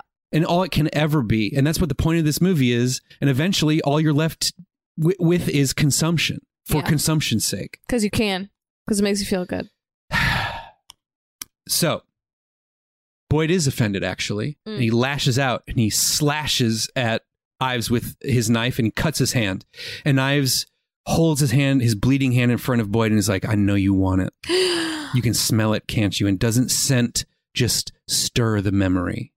And he starts telling him, like, I know you want it. And I know you can remember what it feels like to feel somebody else coursing through you. Somebody brave. And I know you know what it feels like the disappointment when it abates and when that leaves you and when you're back to yourself. Again, Andrew Tate, this is the same fucking bullshit. yeah. And Boyd wants that fucking blood and he thinks about it. But instead, he tackles Ives and pulls a knife out and is about to stab him in the fucking neck. Then Martha comes out and Knox comes out and they grab Boyd and pull him off. No. And Ives like, he attacked me, he assaulted me, I was going to the bathroom. And Knox is like, go have Cleaves put under a, uh, go have Cleaves put Boyd under arrest. Damn. But they can't find Cleaves. Oh, no. He is nowhere to be found. Martha goes looking for him. Room after room after room, he's not anywhere. She walks into the horse stable and finds that all the horses have been butchered. Oh, God. Their heads chopped off. They've been gutted. They have been absolutely But they want they want human meat, not horse meat. trapping them. Oh, sure. Okay, fair. So Martha starts freaking out. The horses have been killed, Hmm. truly brutally slaughtered. So she runs to Knox, sees him in a, in a room where he's uh, tending to Ives's wound in his hand. She runs up to the door. There's a little red ice on the outside of this door. Red ice? Oh, bloody ice. and she's calling to Knox like the horses are dead, the horses are dead. And as she's out there telling him that the horses are dead, blood starts to drip onto her face. And she looks up and there's Cleaves cut open, gutted, missing everything. Missing everything. It's all gone Oh no. uh, up on like the roof of the building. We didn't even get to see it happen. Didn't even get to see it happen. Bye, David. and of course they blame Boyd, and they Knox runs into runs to where they have Boyd held. He punches him in the face. It's like that's for Cleaves, and he kicks him and he's that's for my horse. And um, we're in bad shape. And he sends he goes Knox goes to Martha and is like, hey, one of us like Ives and I have agreed Boyd needs to go to military prison. So one of us needs to go ride to Slauson to get him to bring uh, Boyd in. And Martha's like, okay, I'll do it. So now it's just Knox, Boyd, and Ives Oh no. um, at the fort. And Ives walks in to where Boyd is being held. He's being held in a room, chained to the floor. And he punches Boyd, who's already got a bloody face. And he like sniffs his fingers very sexually and just licks the blood off of his fingers. Ew. Then we cut to Ives is chopping vegetables and making stew. Mm. And Knox is walking around. He's drunk like an idiot. And, um, well, idiots aren't drunk, but he's an uh, he's a drunken idiot. Yeah. And he can't find his sword. You know, he's like one of them southern gentlemen who is like riding cavalry, and he can't find his sword. really good. Thank you. and um, he's like, he asks Ives, like, "Have you seen it?" And I was like, "No, I haven't seen it." and Knox is like, "Hey, what are you making?" And Ives says, "I'm making stew." Knox asks, "Is there anything I can do to help?" Oh God. And Ives says, "Oh, I'm sure you'll find a way to contribute." Ugh. Ugh. um Boyd is in a room kind of across the way from them and he starts hollering at Ives. Ives, how did you kill Cleaves? I was with you. I was watching you. How did you do that? And Knox goes out to fucking punch Boyd, be like, shut the fuck up. We know you did it. And as Knox exits the kitchen where they're cooking, we see a hand carrying the sword walk pa- walk past camera. Just so we know where the sword is. Uh huh. And Knox walks back in and it's like, "Hey, how did that door get open? This other door?" And he turns around and a look of surprise and recognition washes over his face, and then the sword chops his head off. And that's the end of Knox. Damn. Boyd is in his room. The door's been shut, and he hears heavy footsteps approaching, and he thinks, okay, they're going to fucking kill me. Here it goes. The door opens, and there's Hart. Pedophile man. Oh. Face absolutely spackled with blood. And he smiles and goes, Hello, Boyd. I hated doing that. And he, we get to a little later. Hart is in there with Boyd, and he goes, "You know." oh, and Ives is like, "I told you, Boyd. My regimen has certain curative powers." And Hart is like, "You know, Boyd, does your leg hurt? It really doesn't have to. It Ah. really doesn't have to, you know." And he tells his story to Boyd, and he's like, "I felt myself die." I felt my life sw- slipping away from me. I was drowning in darkness. And then I woke up and Ives was feeding me. And it was too late to go back. And I feel terrific. Ew. This is like creating little vampires. Yeah, it's like cannibalism crossed with vampires. And Boyd goes, "Are you gonna eat me?" They want him to be one and Hart them. says, "No, no, no. It's lonely being a cannibal. Tough to make friends." but yeah, we actually want to bring you into the fold. We want you to be one of It's us. already started. hmm And he walks Boyd out to the outdoors, and we see Ives is butchering Knox, like truly carving him like a side of beef. And Ives is like, "Hey, I want to talk to Boyd," and so he brings him out to the front of the um, fort, and he gives this speech. And I also wrote this down because it's so good. Um, some of it's paraphrased, some of it's word for word. And He's like, come April, thousands will seek new lives right through here. Thousands of people. We want to recruit a team. The- And Boyd's like, you'll never get away with killing a bunch of people here. And he's like, well, the two of us, me and jolly old Hart, never will. But two of us, you, Slauson, and we'll be discriminate. We wouldn't want to break up families, certainly. Ew. And he goes, This country is seeking to be whole, stretching out its arms and consuming all it can, and we merely follow. Boyd says, Not me. You know, it's not courage to resist me, Boyd. It's courage to accept me. You hunger for it. You just won't resign yourself to it. It's not so difficult, really. Acquiescence. It's easy, actually. You just give in. Boyd goes, I can't. And Ives goes, Oh, well then, and stabs him ah! right in the gut. And again, it really feels of the moment, that exact speech. The nature of empire, Yeah. the virtue of acquiescence that somehow it's braver to accept how fucking dog shit the world is and, and play that game instead of Hmm. resisting it. And how many people are making s- how much hay operating under that belief and, and acting as if it's noble. Yeah. And that's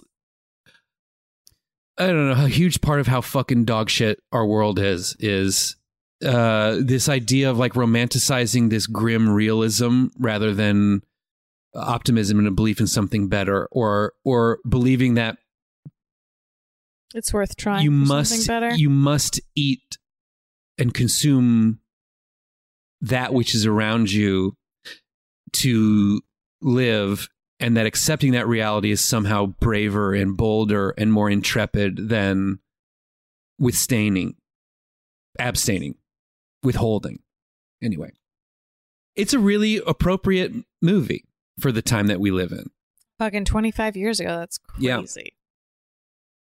same as it ever was Same as it ever was. So now we cut in. Uh, Hart is making stew a la Knox, and he's surprisingly tasty because they didn't think he was going to be very good because how much bourbon he drank. oh, but that's you can really marinate things in alcohol. Yeah, there's also a really funny line far earlier before they embark to go to the cave where Knox like pukes because he's too sick and he can't go on the march, sad. and Hart goes, "Oh, there's too much bourbon in his bourbon." Oh, really funny. Um, and so they're eating Knox stew, and um, Boyd is sitting there bleeding to death, Jesus. bleeding out, coughing up blood, refusing to eat it. And Ives is like, The idea being, if he did, he wouldn't be dying. right. Ives says, Okay. you know, it's a very simple choice. Benjamin Franklin once said, eat to live, don't live to eat.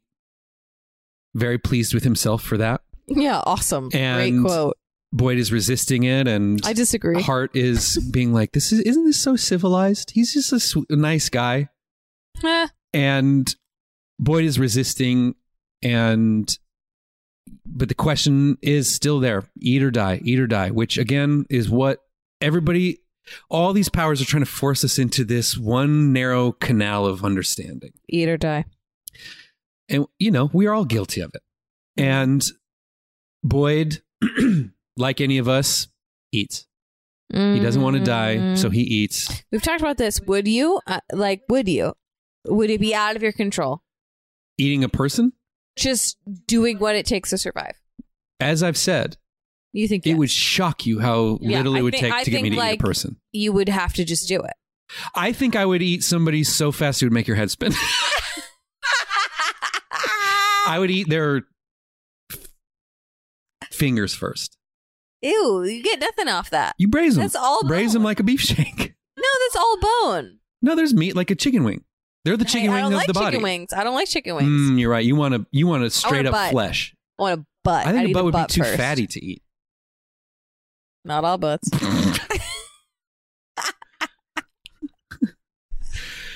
But uh, yeah, I definitely would. I would eat. I would be one of the What first think would be best, to eat thigh? a person. a lot of muscle in a thigh. Kind of Well, across depends. the board. uh, uh, no, that holds you up. Everybody's got muscle in the, the thigh. tenderloin. What's the tenderloin? It'd be, it's like the muscle that runs along the spine. the back? Oh, the back is strong. Yeah. But the but the tenderloin would be nice and tender. Tenderloin. Uh, I would eat like Pecs. I would eat peck steak. I would eat deltoid. and okay, but this is also just I'm interested in in like in meat generally. You want the muscle. That's why we eat the muscle Well, there's yeah, you eat the muscle, but there's different muscles that work. because you don't want the degrees. fat.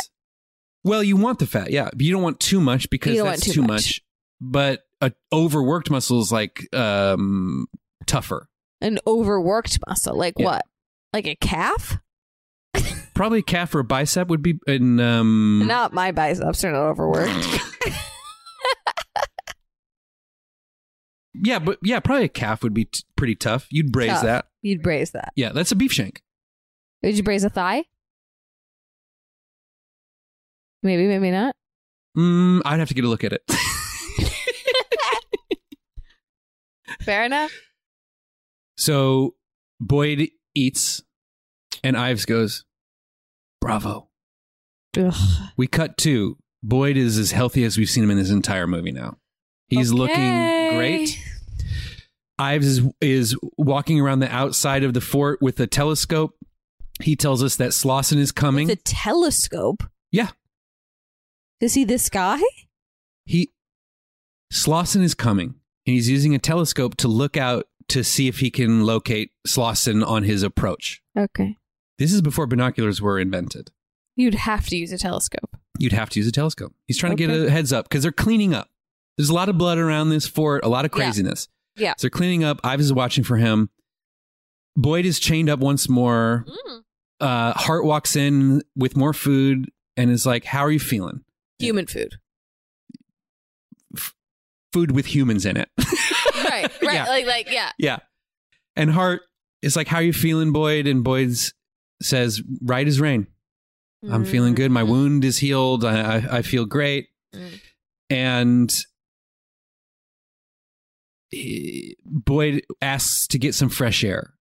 And Hart asks, you know, can you be trusted? And Boyd says, yes. So Hart unlocks him, Uh oh. takes him back to his office, cracks a walnut with his bare hand,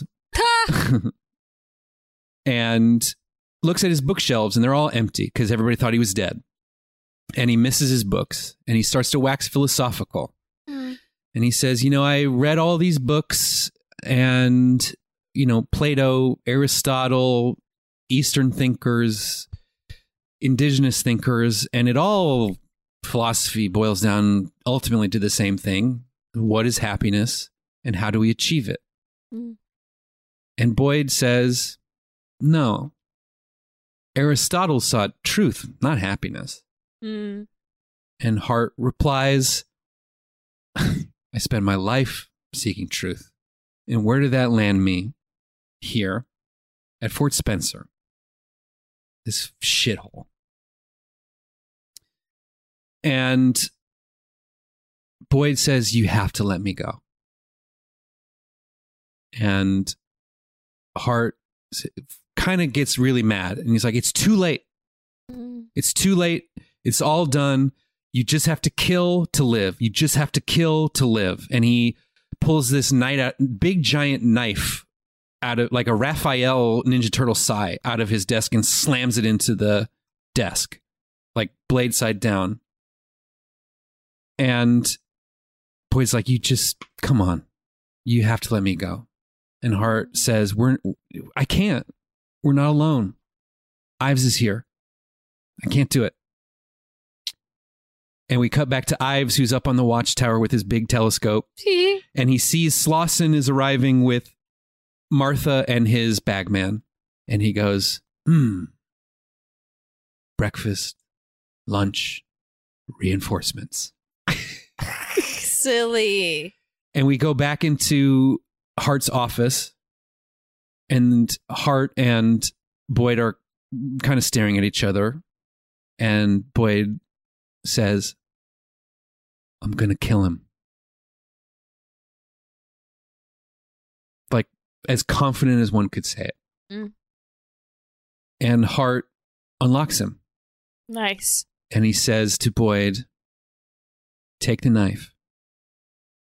But I have one thing I need you to do.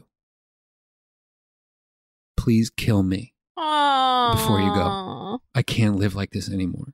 Aww. Please kill me and please make it quick. Oh, And he goes- so sad. yeah. And he goes and he looks out the window, and Boyd walks back to the dagger. It's a really cool shot. Like the dagger is in the foreground between the two of them and just holds there. And Boyd walks and plucks the dagger out of the desk, walks right up to Hart and cuts his throat. Done. Fast. The old cowardly boy who we never saw kill a single person, He's doing it. is has arrived. Well, that's Or so the new boy has sad. and Hart falls to the ground, pouring blood, and Ives and splashing blood against the window, and Ives sees it. And he walks up to the window. They lock eyes as Hart dies, and Ives is pissed, as you might imagine. So he wants reinforcements. Yeah. Um, so Boyd runs out before Ives gets in, grabs that s- sword that um, Knox was missing and that Hart used to kill him, Mm. and they start fighting. Boyd versus Ives. Mm. Sword, sword slices. sword sounds. Ives runs away. Boyd can't find Ives. He starts Oh, looking for him everywhere as he's having like hallucinations of Ives's laugh, of Ives's face. Uh, he's walking around room to room. He hears the, this bell ringing outside. He runs out. The bell is swinging. No Ives. He just can't tell where he is. Where the fuck is this guy? He enters this like uh, smithy room that's full of all sorts of metal shit. A bear trap, Oh no. uh, uh, like knives, rods, wood, and has this vision of Ives with blood, uh, like a bloody cross painted onto his forehead. Ew. And he like snaps out of it. He walks out, starts hunting for him throughout the fort. Keeps hearing laughter, laughter, laughter. He walks into this room that's like has like a fire going in it and other metal shit. And Ives drops to the roof on him and goes like, yeah, and drops on onto him through the roof. And they have this crazy fucking fight where they just they're both like super powered at this point. Sure. So they so I'm first, picturing this as the fight in the dance studio at the end of the first Twilight. pretty much. Great. So Ives starts. He has this big log, and he just beats the fuck out of Boyd with it. Bow, bow, bow. Boyd grabs a pit, a two pronged pitchfork, Two prong. which he stabs Ives with it. And I was thinking, I frankly would rather be stabbed by more tongs than two. I'd rather get a three or four tong yeah, pitchfork to than just two. knock me out. I can't understand why I feel that way, but I do. I think it's correct. stabs him with a two pronged pitchfork. Ow! Um, then Ives has this like Raphael dagger, stabs Boyd like three or four times in the gut. Ooh. Then Boyd falls down. He picks up a fucking butcher's cleaver, Jesus. chops uh, Ives in the arm with it, almost chops his arm off. Ew. Uh, Ives kind of staggers back. Boyd picks up the log, then just and then just beats the shit out of him with this big ass log. wow, they're going back and forth this log. Then he jumps on. Yeah, they they really do. I would have just kept using the two pronger. Sure. Then Boyd jumps on top of him, starts strangling him, strangling him, strangling him. Uh, Ives get a, gets a hold of that Raphael knife again, stabs him in the back, like tsh, tsh, tsh, just Ooh, brutal. ow, ow, They're bleeding all over each other. It's nasty. The music starts to get. I can't imagine being in a physical fight, let alone with weapons involved. crazy. Truly, me neither. I mean, I've been threatened with fights before. I know. I've never really been in one. Froggy style, right? Basically, yeah. They were less polite. I would say if somebody asked me if I was feeling froggy, I would consider that a courtesy.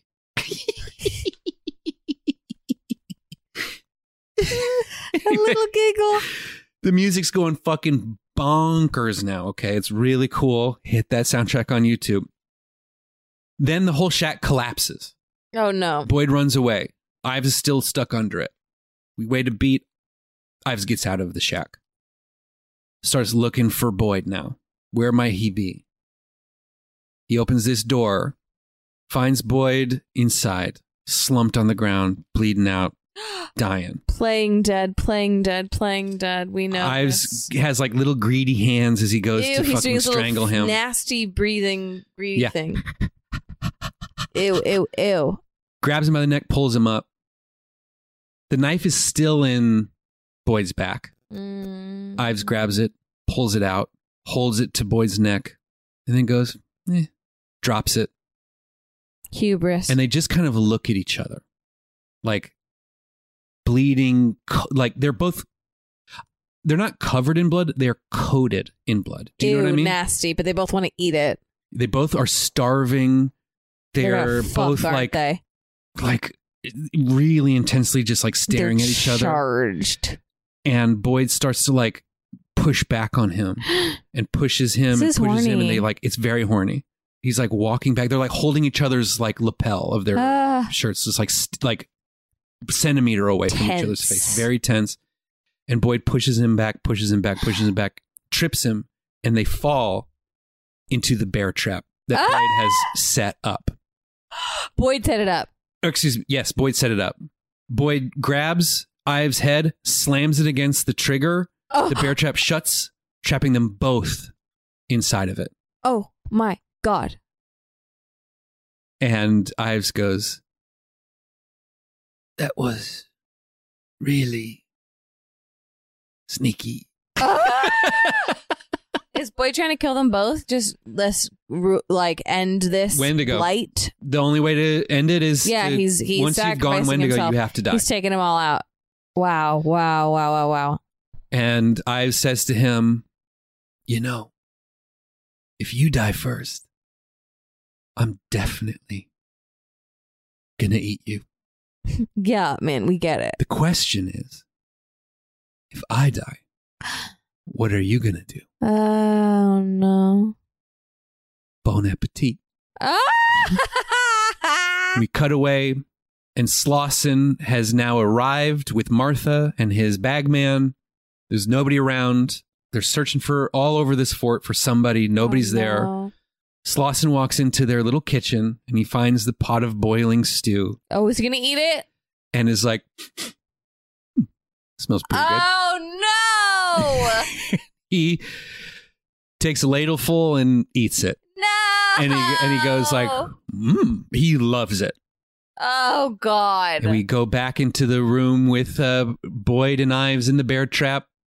And like Boyd is on top of Ives, like stomach, tummy to tummy, face to face, pinned by this bear trap. And Ives goes, Eat or die. Eat or die. he loves this Eat shit. Or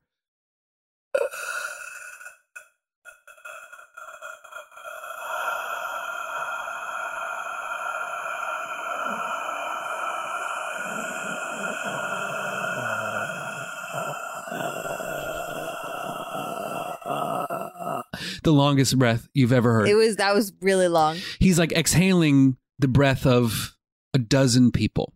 You know what I Ah. mean? It's like the final breath of everyone. And he dies. Hmm. And Boyd is still alive and he's looking at him and he's in pain and he's bleeding out and he's dying and he's starving. And the music, crazy music kicks back in, sick ass music. Mhm. And Martha is walking around the fort looking for anybody and she peeks through a crack in the door and she sees them both locked in there together. And this look of horrified pity comes over her face Hmm. and she leaves. She just turns and walks away. She doesn't open the door. She leaves them. And Boyd is in there, tired. And he just kind of lays his head on Ives's chest. And he closes his eyes. First person to close his eyes in the whole movie. And he dies Oh. and we cut to Martha just getting the fuck out of Dodge. Yeah. Good for you, Martha. We the only fucking woman in this movie who's like, bye. And then we go back in and it's like a top down shot of Boyd on top of Ives, locked in with each other, both dead. And the camera just sort of pulls back, pulls back, pulls back. And that's the end. Whoa. Okay. But so it's not over because Slauson ate That's right. not. The cycle will repeat itself and, in fact, be more institutionalized than ever, one Huh. might say. Huh. Huh. Interesting. Ravenous. Okay. Yes. Interesting. It made no money. No money. It was a mega bomb. Huge, huge flop. but I think it is an absolute masterwork of deranged and prescient genius. Mm. It's so funny. I Mm. can I like laughed out loud watching it. Wow. And it's grim and dark and philosophical and um and it's just a, a really precious little gem. Wow. We don't get a lot of cannibal movies. We've only done a few. I think that cannibalism is still like taboo enough that it's uh, not a lot get made. But it isn't that dissimilar from vampire stuff. It's just like instead of drinking, it's eating. Instead of drinking, it's eating. so, do you think? I, I'm just now imagining. So, if a vampire bites your neck, hmm are all the veins in your body connected enough that they could slurp everything out through that one bite? Does, is your Okay. body, are your veins all one big crazy straw?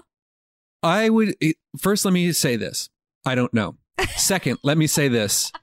I feel like it's like um roads. You can get to any road from any road. So yeah, I think you, You, can could get to any road from any road. Yeah, you could start anywhere and get anywhere on roads. if there's a road. So I would say So I would say yeah, I think you could suck someone dry through one bite. All of the veins are oh, Probably, well, right? they all go through the heart at least. That's one big network, junction. right? Yeah. If you slurp hard enough, you'll get it all. Yeah. It might take you a while. You might have to fight against the pulmonary system, Oh, sure. cardiovascular system. Like the heart would fight you probably somewhat. Hmm. But if you sucked hard enough, even on the smallest vein, you could get it. Uh, well, folks, this has been a real treat for me. So maybe other people agree. And We'll and see. if they don't, don't even worry because um, Sammy and Henley will be back next week. what are the voices in this one, Joel? Are there voices? there are, but I didn't do them throughout this episode. So I, I think I don't know what to do. Okay. We could play the music, I will play it over this outro. If we however long you can legally play. Just play however over long we can legally play it, we'll play it, and uh, that's just me hoping. And so while it plays, maybe from all of us here at Too Scary Didn't Watch. Goodbye.